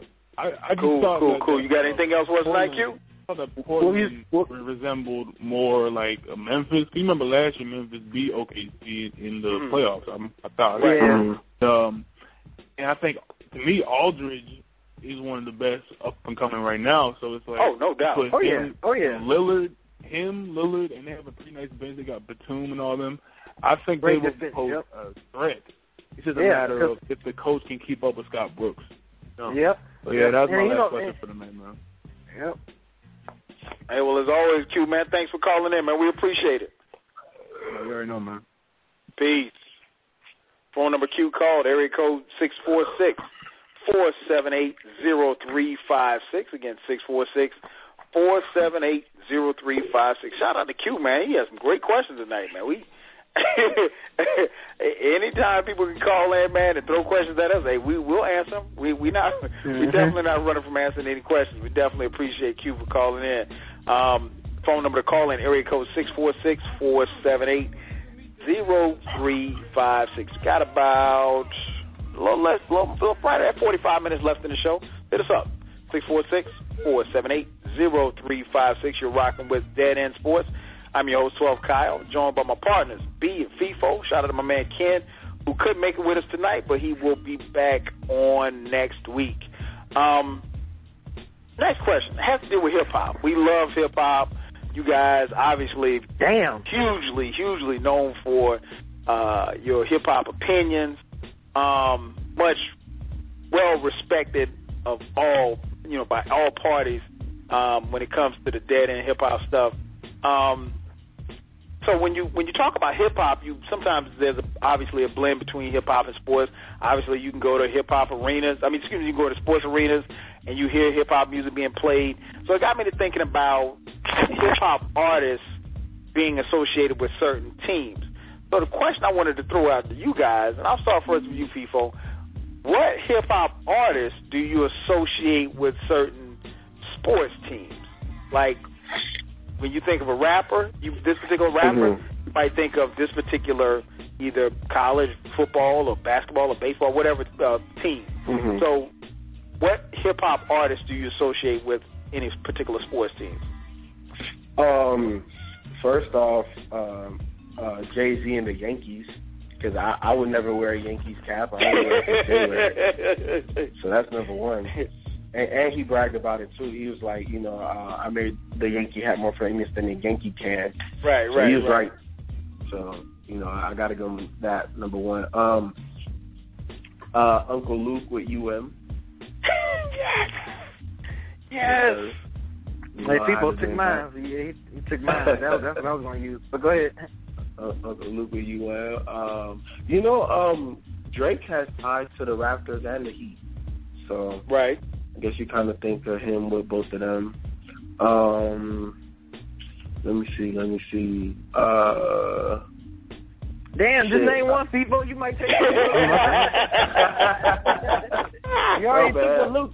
You already took the Luke. one. I was gonna say Luke with the Miami with the Miami Hurricanes. Shit, now I'm thinking of some teams. Oh man, that's funny. That's funny. Um, I was since you uh since you you're thinking about that B, I'm gonna go with um. I don't necessarily associate him with him now, but at one point in time, man, Ice Cube and uh and the Raiders. Uh, when NWA dropped, man, it was all black. It was almost like all black everything. Everybody was rocking. I mean, we had even cats here on the East Coast was rocking Raider gear, but like Yeah. nobody. it was funny because like I grew up in South Carolina, so obviously in in the in the the, the mid '80s, in the early '80s, there was no football. There, there were no Carolina Panthers for you young whippersnappers out there. So you know, everybody had different teams that they grew up watching. But um, you know, NWA, NWA dropped. Um, I was in middle school, and so it was a big thing where cats was rocking Raider gear, and I mean, L.A. Raiders and um, L.A. King was the big thing. And, and keep in mind, there was no hockey team this close to, to where we grew up, but um, but that's what NWA wore, and Ice Cube in particular. Um, he was anytime you saw him in an interview, he always had the Raider hat. Um, he always had Raider, you know, Raider T-shirt on. Um, you know, he shout out Al Davis, you know, in, in a couple of songs, you know, before he dissed Al Davis in a song. Um, but yeah, I would so, always associate Ice Cube with um, with uh, with the Raiders. Um, let me think, who else? Uh, I would. I, I was gonna say Luke with University of Miami too. Um, Snoop with uh, the Lakers. the Lakers. Um, Snoop's been a you know been a huge fan of the Lakers, um, and obviously, well, he's not hip hop, but I I mean, shit, Spike Lee with the Knicks. Um, trying to Hip-hop culture. I mean, uh, but he he re- he, re- he represent he represent hip hop culture though. I Yeah, mean, that's true. That's true. Spike Uh, Spike, Spike has, you know, with, especially with uh, you know, do the right thing and the whole nine. Um, but yeah, those are the ones that jump out. Um, Big Boy and the Atlanta Braves, because Big Boy was one of the first people I saw in hip hop. Um, back when the throwback jerseys were really, really big, Big Boy was rocking throwback jerseys, and he was always rocking Atlanta. And I remember that there was this poster um, right before throwbacks really, really took off. There was this poster um, downtown. It was Big Boy and um, Dale Murphy from the uh, Atlanta Braves, and he had on a Murphy's. He had on like the blue, the the, the powder blue. Uh, Atlanta Braves throwback jersey, and that was like I think that might have been one of the first times I'd ever seen a throwback jersey before, and um, and so I thought that was I thought that was kind of fly. But he's always represented, and you know obviously when when cats really really started rocking baseball caps, he was rocking the Atlanta Braves. He was rocking the throwback Braves Atlanta Braves uh, baseball cap. So I, I, associate the Braves with uh, Big Boy as well. Um, what about you, B? Man, I ain't took a whole bunch of shit, man. Um, uh, golly, I'm gonna say um, Nas is New York Mets. I know he. I see Knives rock yeah. the Mets. I hear him. I hear him say Mets in some of his rounds before. So New York Mets with uh, Nas. Um, shit. Uh, you know, I don't. I don't care too much for this hip hop artist, but at the time, he, he was he was repping the squads. Uh, the uh, Nelly rep, rep, rep, riding St. Louis Rams and mm-hmm. the Cardinals all the time. So um, I say that one. Um, I, I can't. I mean, yeah, the, the, the Luke Luke and Miami Dolphins. That was gonna be my first one. I was gonna say, damn. Took Come that on, B man. What Um, about what about the D? J Dilla. I mean, no, I mean they wouldn't. I mean, Kid Rock used to come to Piston games a lot when back when they was winning. Man, you know, let when me they, tell you uh, something. When I first started listening to J Dilla and Slum Village, like, and I don't, I don't know if it's just with you know just if it was posters or flyers or whatever I was just seeing it, but like almost in all the all of their print media, J Dilla almost always had, Had on Tigers- like a, a had Detroit. Tigers- he had the he had Tigers hat on almost always. on, yeah, but he wasn't repping. I mean, I guess you're thinking like repping the gear and stuff like that. I mean, that, Mhm. wearing that Tiger D, that was that's like that's like essential for Detroiters. I mean, it wasn't like we just we repping Detroit, repping the D. It wasn't even I mean, Mhm. more so than the Tigers, but it was that was just like you you from Detroit, you wearing that hat. You know what I'm saying? Okay, So, okay, I it got was you. I more, got yeah, you. it was it was kind of more of just like a culture repping the city more so than the team. You know what I'm saying? So, um, yeah, yeah, the few I can think of. Man, y'all took a lot from my ass. I can't, I can't think of. no- I can't. I can't think of. no- I can't like who rep Philadelphia 76ers. I can't even think of nobody who like rep the 76ers. Or, I don't know, man. I mean, Snoop Dogg represent Pittsburgh Steelers. I mean, yeah, he like the Lakers, Yeah. but you know, Mhm. uh, I'm and you want to go nine. Yeah, Wiz yeah, yeah. Wiz Khalifa with the Pittsburgh Pirates, and yeah. Um, if you want to go non hip hop, I can go non hip hop. Jack Nicholson for the Lakers. I mean, he is like their mascot. They they- Yeah, Yeah. yeah. Oh, he's huge. He's, Yeah, he's supposed. I mean, he's, He's always sitting on the end of the bench, man. Always. Man, he's been he's been sitting on that bench since I was like a little kid. So I mean, that shows you that shows you how long he's been a a, a, a, a season ticket uh court holder for the Lakers back when they was at the Forum. You know what I'm saying? Mhm. Like way back then. So yeah, I can't really think of nobody else, man. Yeah, y'all took a lot of good ones. Man, y'all, y'all said some good. Yeah, I think it, it's it's it's a natural thing, man. Just you know to blend hip because the cultures cross each other so much um, with hip hop and sports, and you know we we talk about it all the time, but we'll continue to talk about it. You know, rappers want to be ballers and ballers want to be rappers. Um, you know, but I, I think uh, I think they've everybody we mentioned, man, have really done a good job of representing that particular team and, and and that particular. And then you got some guys, you know, if that's just where they're from, you know, you'll catch them with gear on and stuff like that. But actually associating, I mean, like even and and even it, it kind of came out of nowhere. But um, what's the kid's name? Um, and I, I would never associate. I would never associate him with uh, this particular team up until this year. But um, uh, Rich Homie Quan, you know, with um, with Michigan State, I until I'd heard his song, I'd never and realized that he was like close to the team or whatever like that. I'd never associated him with Michigan State football, but you know, there he was in the in the uh, Rose Bowl locker room, you know, dancing with him and everything, with the coach and everybody. So, Yeah, he sure Um, was. And I'm trying to think. Only only thing I can think myself, man, hip hop to come a long way. Yeah, and I'm th- and I'm and I'm thinking like I don't know if he got like any people on, on from Michigan State because it's like Michigan State. Is he from Atlanta? Is he from here? Yeah, he. Well, you know what it is. I think what happened was there, there's a there's a couple of players from Michigan State's team that are from Atlanta, and they were Okay. playing the song or something like that in the locker room, and the guys just started Okay. gravitating toward the music and everything like that.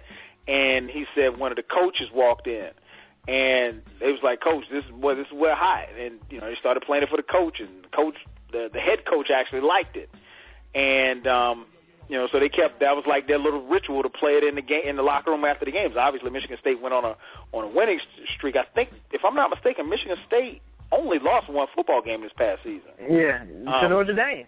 Yeah, to Notre Dame, exactly, exactly. Yep. So Yep. and um, so yeah, they just took it from there, and uh, and the head coach actually invited Rich Homie Quan to come out to the, the Rose Bowl and watch them play. And um, obviously, after the game was over, they played his his song in the locker room like they had done the previous weeks. I guess it's like their their, their theme song, if you will. So um, crazy. Yeah, I know. yeah, of all the teams in the world, you know, he's rolling with Michigan State. You you would have like I right. said, hip hop has come a long way. The phone number to call in area code six four six four seven eight zero three five six. Again, six four six four seven eight zero three five six. You're listening live to Dead End Sports. I'm your host, Twelve Kyle, and again, this is Dead End Sports, joined by my boys, Feefo, B, and our boy Ken is out tonight, but he will be back on next week as well. Um, next question I have for you guys: uh, NBA centers. Um, we talk about them all the time. Uh, we we have tweeted out pictures from the uh, from the Dead End Sports accounts, which have really been a huge, huge, huge hit uh, amongst those that follow our Dead End. Matter of fact, if you're on Twitter, check check us out. Follow us at Dead End Sports. Um, that's been a huge, huge hit as well. Uh, so it, I, it got me to thinking about some of the top, you know, centers of all time. So I'll start with you first, Pete. Give me your top five NBA centers of all time. Oh man, uh, well for me, one at least the top center I've ever seen in my life. Uh, for me, one is no brainer. Hakeem Olajuwon. Okay. Um. Yeah, I mean after that, it, it gets kind of interesting for me. Um, you know, because I, you know, I don't want to knock Wilt Chamberlain and Bill Russell, but at the same time, I didn't see them. You know what right, I'm saying? Right, right. I, I guess I'm, I guess I'm just going by what I've seen in my lifetime. So you know, like okay, that's I've that's seen, that's yeah. fair. You know what I'm saying? But it's like at the same time you can't knock them because I mean look what you know Wilt Chamberlain Bill Russell did is like phenomenal. You know what I'm saying? It's like it's like it's crazy, but you know I had this argument with my dad all the time. Like if, if Shaq in his prime, was, you too. if, if if if Shaq in his prime was playing in 1952, Shaq would score 150 points. You know what I'm saying? Because Mhm. he was actually he was bigger and he was you know he was bigger and more athletic. Than, well, I ain't gonna say more athletic, but he was bigger and more agile for his size than Wilt Chamberlain was. But you know, because Wilt Chamberlain, the biggest, the second biggest person Wilt Chamberlain played was Bill Russell. He was six nine, two twenty. You know what I'm saying? Right. Shaq was playing, Shaq was playing against other seven footers, you know, night in, night out. You know what I'm saying? You know, during his Orlando and Laker days. So, you know, I mean, I don't want to knock that against Wilt Chamberlain, but ah, golly, he would be number two. This is hard, man, because yeah, for me it's like Akeem Olajuwon, and then it's like everybody else for me. Um, uh, I, I guess you can say Shaq just be, just because just because of his dominant presence. And I'm not, you know what? Hakeem is number one. Everybody else is Mhm. not like ranked two, three, or four. It's like Hakeem and then these other centers I'm gonna name is just like whatever. Uh, Shaq, Okay. uh, um, David David Robinson. He he was David Robinson was good too. Um, uh, golly. After that two, who else? Damn, who else? Maybe I guess yeah, Will Chamberlain, Bill Russell, and, and, and you know what? Another, I I can't believe I'm forgetting him. Uh, Kareem Abdul-Jabbar. He would be. I think that would be Yeah, the one. yeah. I, he would be, he'd be number two. He'd be number two. He'd be number two. He the dude created the most unblockable shot ever. You know, he created Mhm. a shot. He created a shot that my dad used to say that you know when and this is another thing. This is why another thing I say for Will, uh, Will Chamberlain. My dad was saying like Will Chamberlain felt uh, Kareem Abdul-Jabbar was the only center he needed help guard, and it's like, dude, that was another seven footer in the league that that you was playing against. So can you imagine playing against David Robinson, Patrick Ewing? Uh, you know, Mark Eaton night in, night out, and stuff like that. Like, I don't know what Chamberlain. You would have some. You would have some trouble guarding these other uh centers too. So, you know, he not to knock- score hundred. Right, you know what I'm saying? So, yeah, okay, Hakeem Olajuwon, um, Kareem Abdul-Jabbar, um, uh, uh, who else was it? Uh, David Robinson, Shaq, no, Shaq, Bill Russell, and Will Chamberlain. So I say them. That's that's the center. Okay. Okay. What about you, Feefo? Uh, no particular order. The five greatest of all time. Um, I, I agree with B. Akeem is, I think, the most skillful uh, center to ever play. I think that Shaq is the most dominant center to ever play, most physically dominant center to ever play. Uh, I gotta put you know Bill Russell on there. He won his rookie year. He won his last year, and yo, like he got 11 championships. So like you just have to put him on there almost by default. Uh, Oh, Will Bill Chamberlain, cause, yeah. yeah. Mhm. Uh, Will Chamberlain, because you know he scored a hundred. I mean, yeah, yeah, Will Chamberlain because he scored a hundred. Um, and he was dominant in his own right. But I agree with B. You know, he didn't have to go against night league competition like you know most NBA players do now. Um, But and And- another thing too, I want to add to Mhm. people. This dude averaged 49 points and 24 rebounds in the season. Yeah. that's, that's fucking insane. Yeah. Hey, that's fucking unreal, insane, man. Dude. That's Yeah. a Yeah, grown you're not doing that man against playing with little kids. Man, like that's you crazy. can't do that against Shaq. I, like he might score thirty against Shaq, but you're not grabbing like twenty four rebounds and like twelve blocks and shit like that. That's not happening. Yeah, you know, it's That's like I don't want to knock him because of the era, but it's just like I, I argue with my dad about I argue about my dad about that every time. Like, Dad, I'm telling you, if if, Nah, if Shaq was that. yeah, yeah, Nah, I, 'cause I you got, look, look. People get people try to knock people of this era because of the era they play in. No, these players Mhm. are great too, and if we played under old rules, they could adapt, just like Right. any basketball player. You know, so yeah. But um, how many did I name? I named four. I think you I named four. more. Yeah, you named four. You saying Hakeem, Shaq, Bill Russell, Wilt Chamberlain. Mm-hmm. Mm.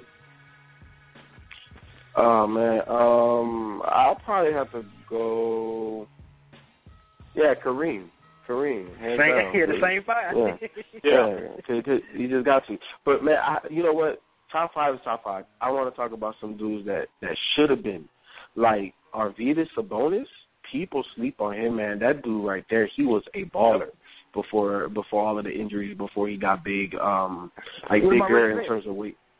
He Yeah, was old. That's you know because Arvydas played a good five or six years in Lithuania before he came here. So even when he Mhm. came here, he was like really like he was I want to say like twenty six, twenty seven years old when he got here and started playing. Wherein you know guys had already. I don't want to say they had a leg up on him, but they had already. He, he like I said, he, he he had played as a pro overseas in his home country. But go ahead. I'm sorry. Go ahead, Feefo. Um, you saying them uh, nah. centers that should have been. You said you was naming Yeah, centers that should have been. Ar- Ar- Arvydas was nice. Ilgauskas was nice. Um, let's see who else. No, that, that, that's, Mark- that's about it. I Mark really Eaton was nice, about Arvydas. Mark Eaton, I Who? mean Robert Parish. I said Mark Eaton and Robert Parish. was Yeah, nice too, I Robert think. Parish. Yeah, Mark, yeah, Robert Parish. Um, yeah, Mark Eaton. That's who averaged five point eight blocks a season. In the season. That, that's that's freaking nutty. Um, somebody else. I I mean, think um, as in, much- in no particular order, I got to go with Shaq, Olajuwon, Kareem. Yeah, I think my five is the same as yours. Shaq, Olajuwon, Ka- uh, Kareem, uh, Chamberlain, and Russell. Um, And Russell, much like you, B man. I, when I when I talk about it, I, I've only seen clips of Wilt. I, I didn't, you know, I wasn't around Right. when Wilt was around. Um, my dad was, and, and my dad to this day will. I'm, in fact, I'm surprised he hadn't. he, I'm surprised he hadn't called in by now because anytime I start talking old school cats, you know, he'll come in or if I post something on Facebook, he'll comment on it. Um, you know, he tells me about the time that Wilt when Wilt was at Kansas, he was at a track meet and he he he, he won the 400 and then he won the long jump and the triple jump and the high hurdles and then he went out in the basketball game and scored like 40 that night, like all in the same day. And Yeah, I mean, like yeah, That's freakish. That's freakish. That is freakish. Yeah, my I used Yeah, I I, mean- heard stories. My dad, my dad told me stories about Wilt. Like one time, he told me like Arnold Schwarzenegger was like having a hard time getting his weight up, and then Mhm. next thing you know, he said he said Wilt Chamberlain got on there and hit that shit easy, like one, two, three, four, five, and then like Wow. Schwarzenegger was looking at him like, what the hell, like. Dude, I couldn't even. I, I had a hard time getting one and getting one Mhm. rep, and you just killed it. So yeah, I used to. Hear, my dad used to tell me stories about how freakish an athlete that uh, Wilt Chamberlain was. Man, I used to hear it. I used to hear. it. Yeah, so I I I think um you know and, and much like like what Feefo said, I, I I'm gonna go, but more so by what I've seen. Um, obviously, Mhm. like I said, wasn't around for Wilt, wasn't around for uh, uh Russell. around, around for Russell, you know, but I did see Kareem. Um, and, and it's funny, man. You mentioned the skyhook. It's it's surprising to me that, and even when Shaq played, um, that he never developed it. Nor, and and Kareem will tell you, you know, that skyhook added, you know, extra five years on his career because all he had to do was get down yep. court, get down court, post yep. up, hook him, you know, hook, and he right. would hook you to death. Definitely, because um, you know he was he was seven foot two with like a seven foot seven wingspan. Like you exactly. know he was lanky. Like Kareem was lanky, man. So you know that sky hook that that was unguardable. It was like an unguardable shot, and that's why he led. That's why he he's an all time NBA leading scorer right now. You know what I'm saying? Because mm-hmm. of that sky exactly. hook. Crazy. Exactly. Crazy. Yeah. You gotta get. So, you um, gotta put him in there just on. But I'm surprised, man. That and I know Kareem has had, you know, he's had run-ins with NBA teams or what have you. I know at one point in time he was doing some work with the Lakers when they had Bynum. But I'm surprised yeah. that he hasn't. And, and I, from what I understand, and what I've heard this from multiple people, you know, Kareem's sort of an asshole. So um, yeah, I don't know. I heard that too. I don't know if his his personality has kept him away from the game or kept him away from, you know, working with a team from from an instructional standpoint. But I mean, like you said, B, you put that you you teach a uh, well. First and foremost, the big. I mean, we and we talked about this on previous shows. I mean, the big man is damn near obsolete. I mean, we pretty much have a league full of. You know, we don't really have true center. I mean, like Shaq and Yao Ming might have been the last of the Mohicans as far as centers are concerned. Shaq definitely was the last, the last black center. Like yeah, like a kind of like yeah. a back to your basket center. Like yeah, it's like the center. Yeah, yeah, I mean, yeah, exactly. Not, the back not, to the basket You know what guy. it is? You know what it is? I, yeah, it's, I don't think the center position is really obsolete. It's just changed from what we used to seeing. You know, right. back in the days. I mean, you know, you still got you know you got centers like Dwight Howard and you know Andrew Bynum whenever he got his mind right. I mean, those are some good centers. They just do you think you know, do you think uh, Howard's more of a, a power forward playing center, or do you think No, he's a true no. true center? He's a true No, he- center because of the way center. he plays. Yeah, he's a true center. Yeah, I mean, it's just like set. we. Yeah, it's just like he he's just not playing the type of center ball that we're used to, you know, seeing. So Okay. of course, we're gonna be like, we're gonna be like, oh, well, the center position is gone. It's like, you know, it's still centers. They just, you know, they just play differently now. It's a different, it's a new age. JaVale McGee, he he's a center. He's just a different type of center. You know what I'm saying? It's just, Every time it's, somebody it's, it's, mentions his name, I think about Shaqtin' a Fool. Oh yeah, it's just it's just different kind of centers now, man. It's just yeah, it's, just a different it's a different age of center. Yeah, that's a good point. That's a good point. It, it's it's definitely changed. I mean, and and we talked er- earlier about you know Durant, um, and Durant being I think Durant's listed at six ten, but he's probably closer to seven feet, seven maybe even seven one. But you know, guys lie about their height. Um, but you know, you look at a guy like him, a guy like Garnett, who whose game or or Dirk, whose games have evolved, you know, particularly around the perimeter.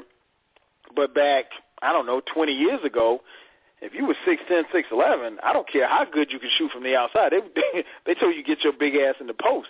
Mhm. you know, you Yep. weren't gonna be out floating around shooting jumpers. That just wasn't gonna happen at all. Nope. So you know, it, like you said, the game has changed. So um, it's always interesting to get that that take, man. But I, I much like you guys, my my top five is pretty much the same. Um, you could definitely throw in a guy like David Robinson out there for an honorable mention. Um, Patrick Ewing was another great center. Um, you know, another guy who ran who ran into Jordan, unfortunately, on his quest to win a title. Um, but yeah, there, there was some. Um, you know, there, there was uh, even uh, uh, Smits was a real, really good center in Indiana um, for several years uh, back in the day. Uh, the phone number to call in area code six four six four seven eight zero three five six. Um, next question, one transition to baseball. Um, you guys know my man Derek Jeter announced a few weeks ago that he will be retiring at the end of 2014. Uh, illustrious career with the New York Yankees, uh, four World Championships, uh, perennial All Star, first ballot Hall of Famer. He's done it all. Um, question for you guys, and I'll start first with you, Feefo. What do you think Jeter's going to do when his career is over, and how do you think the Yankees will fare this year? Um, you know, honestly, I I don't know what the hell he's gonna do when his career's over. Um, I I feel like he's kind of like Jason Taylor in the fact that, you know, um, TV probably wants him. Um, but you know, I don't know. I, I I really don't know. I, I I really don't care. I think whatever he does is probably going to be super cool anyway. I, I just Mm-hmm. think that's the type of guy he is. Um, in terms of the Yankees, though, um, I don't know, man. I'm not really expecting much from them. Um, you know, I, I don't follow baseball to the point where you know I could say, you know, it typically takes this time and you know all of these moves made this amount of sense. Like I, you know, I don't understand baseball to that to that degree. So I, I don't know what they're gonna do. I just hope that they're better because I, I feel like baseball's better when New York is better. Yeah. No, no doubt. Yeah. No doubt. That that's a great point. What about you, B?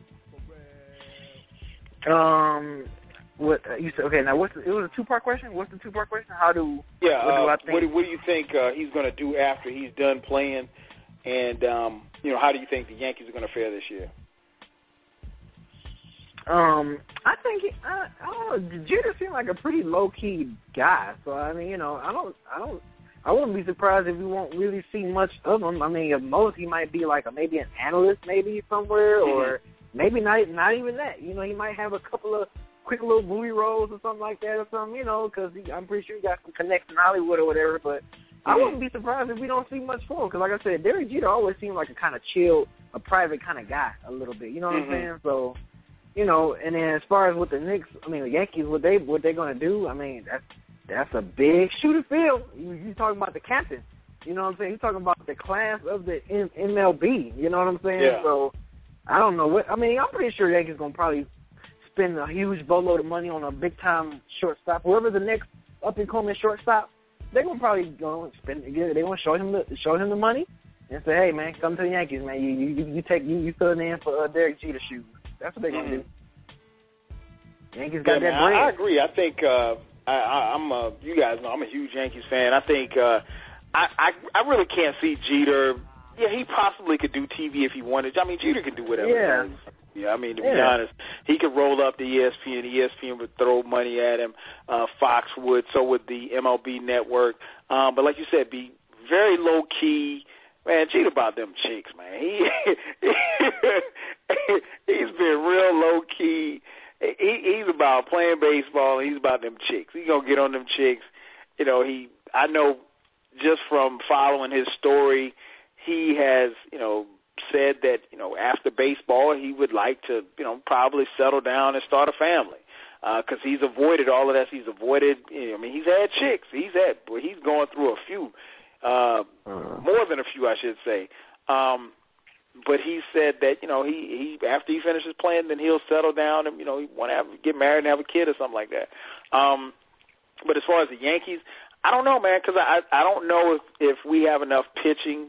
Um, and when we have enough pitching, I don't know if we have enough hitting. A and and as you know, the American League, you know, just, is tougher. You know, it gets tougher and tougher each year, and and the teams that are coming back each year, you know, they get stronger and stronger, and they throw money out, and and everybody has kind of blamed the Yankees for you know upping the payroll and spending money on everybody to to win, but everybody does it. I saw uh, B, I saw your boy uh, Verlander today in his first outing today. I saw some clips of him. He looked pretty good. Detroit's gonna be back in the mix come baseball season. Uh, obviously, the Red Sox will be back in the mix in the AL, and you know you definitely can't count out uh, Baltimore.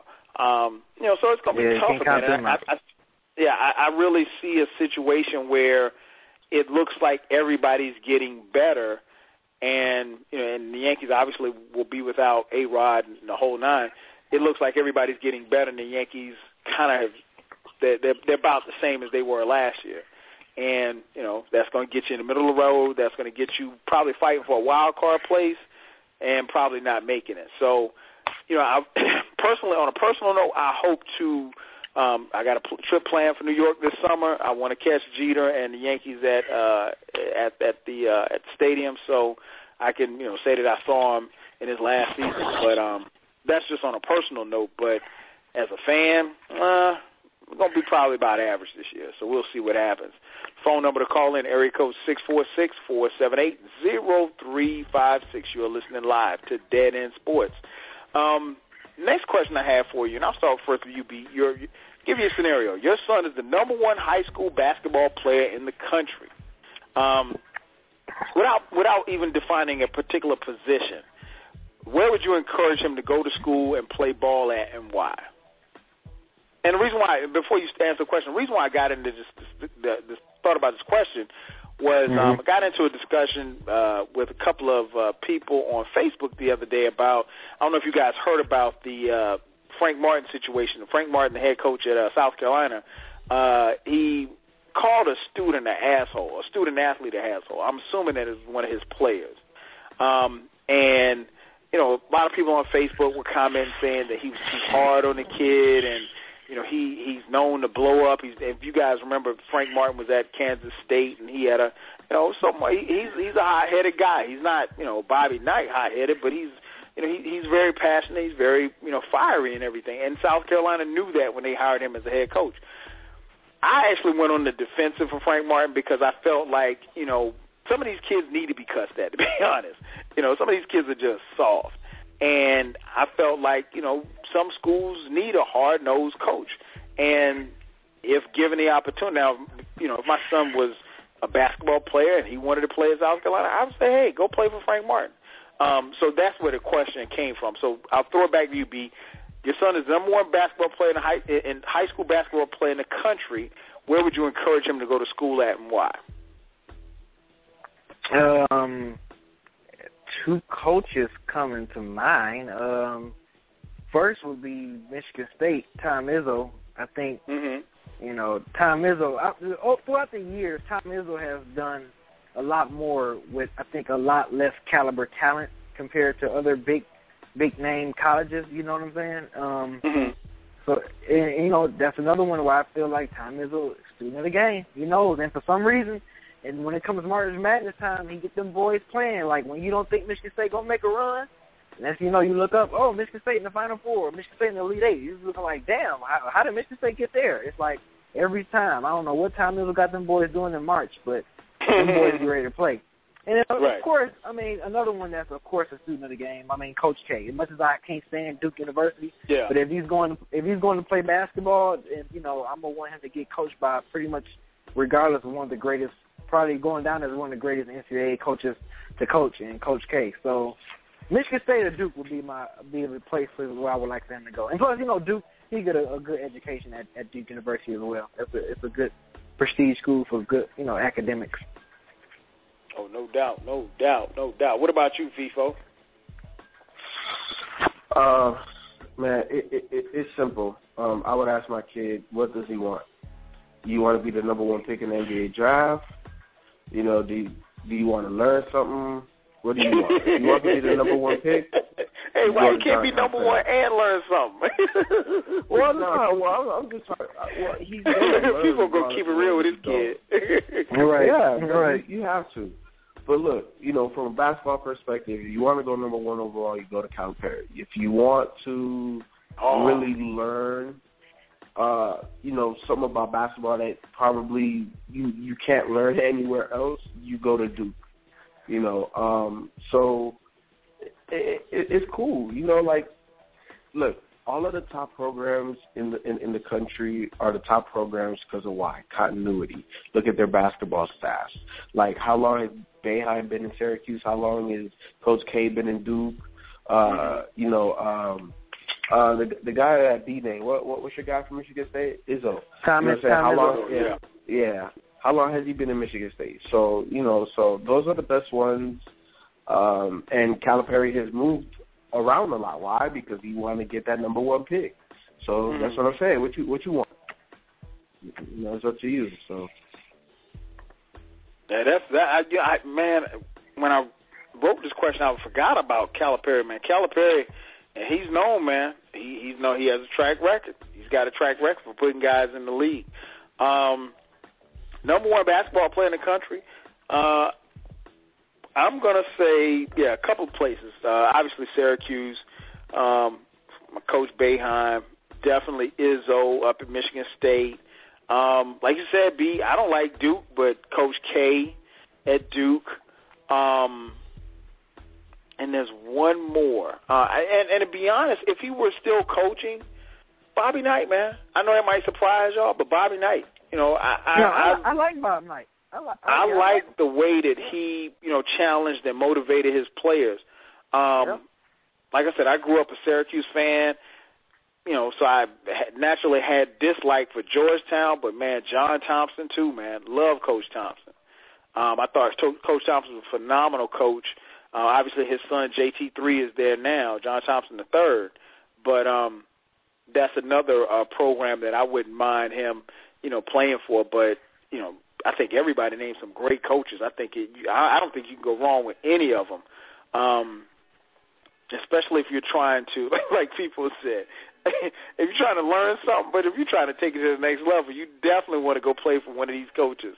Uh, the phone number to call in, area code six four six four seven eight zero three five six. You're listening live to Dead End Sports. I'm your host, 12 Kyle, joined by my boys. You know him from Dead End Hip Hop, Feefo, and B. Our boy Ken is out tonight. He will be back on next week. Um, next question I have for you guys. Uh, what is your favorite sports movie? Favorite sports movie and why? Um, mm. I, will I'll start this one off. I'll start this one off. Favorite sports movie. Favorite sports movie. Let me think for a second. Oh, hands down, man. Um, the Rocky series. Uh, really? In, partic- in particular, wow. Rocky Three. Yeah, man. Rocky was my really? shit, man. Like Rocky. Let me tell you something, B. Rocky Three. I know every single line from that movie, man. I mean, like with Mr. T, right?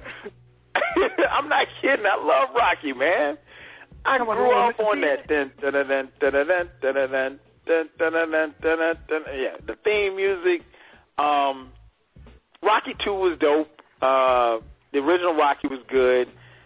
Uh, Rocky Four was okay. You know, it was a little kind of corny a little bit. I didn't like seeing Apollo die, but um, yeah, man, Rocky Three, Mr. T, Clubber Lang.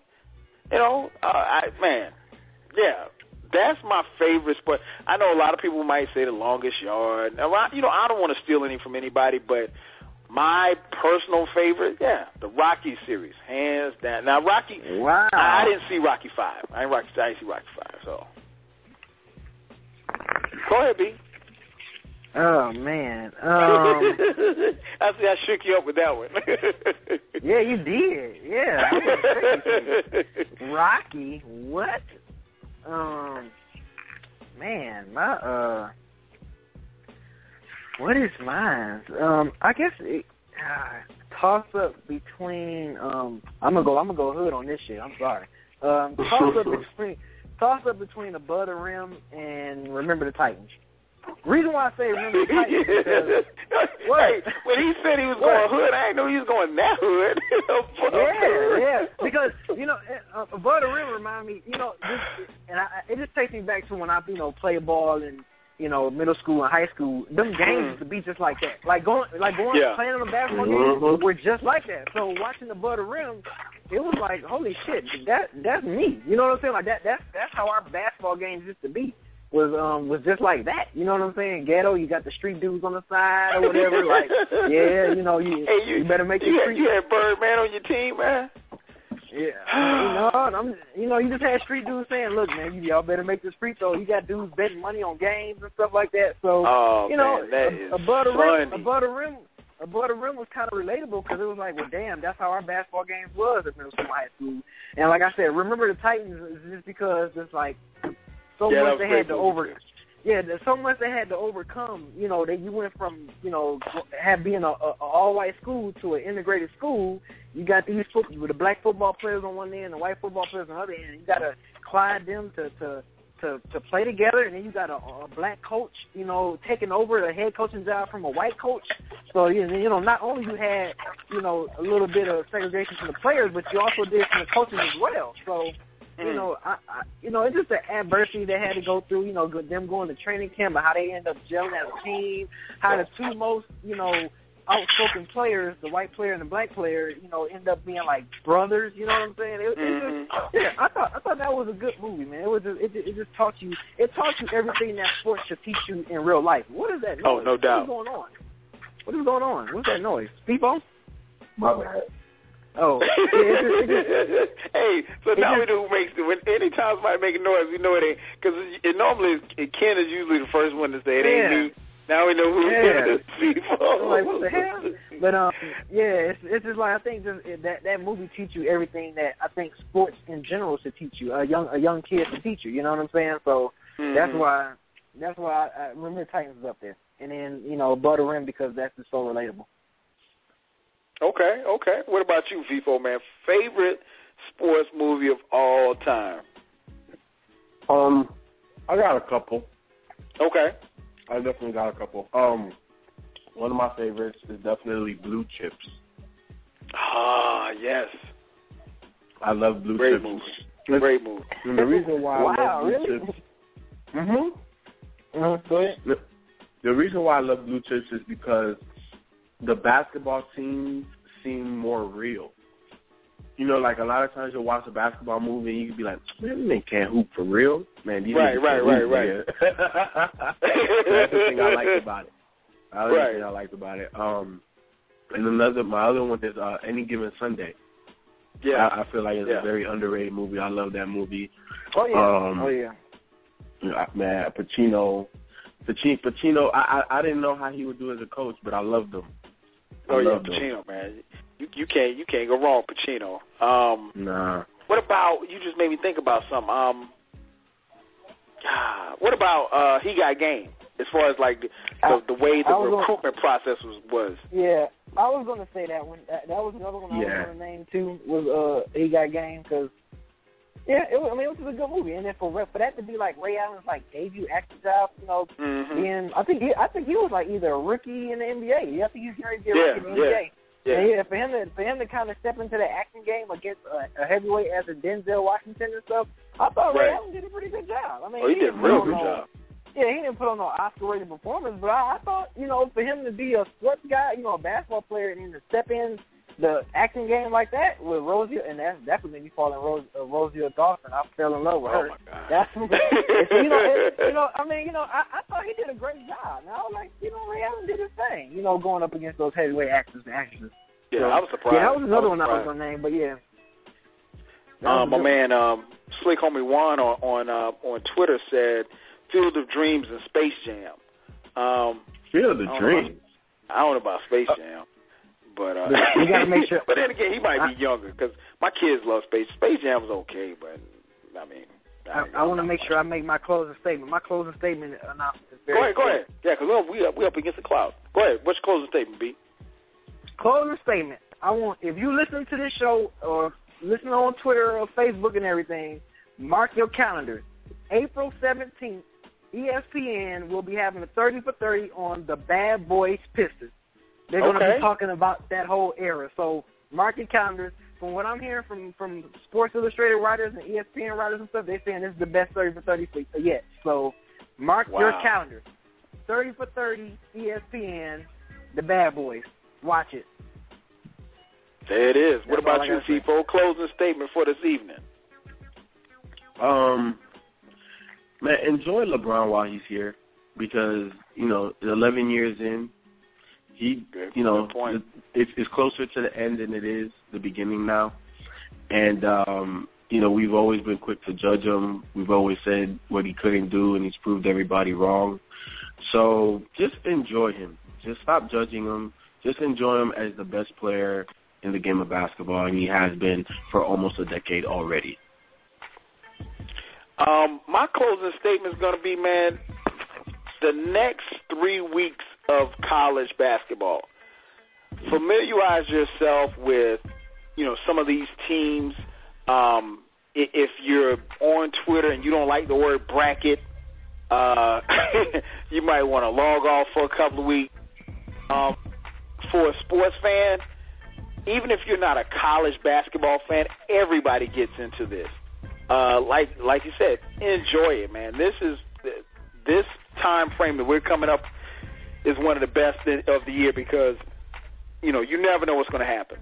You know, it, it, with the NBA, we can kind of tell who, who's going to be there at the end. With the NFL and, and Major League Baseball, we can kind of tell who's going to be there at the end.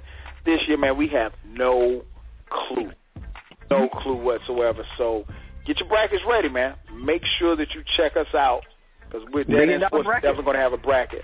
Um, we get notification that we got about 60 seconds. Man, got to shout out uh, everybody that checked in. Got a shout out my man Q for calling in. Everybody hit us up on Facebook as well as Twitter.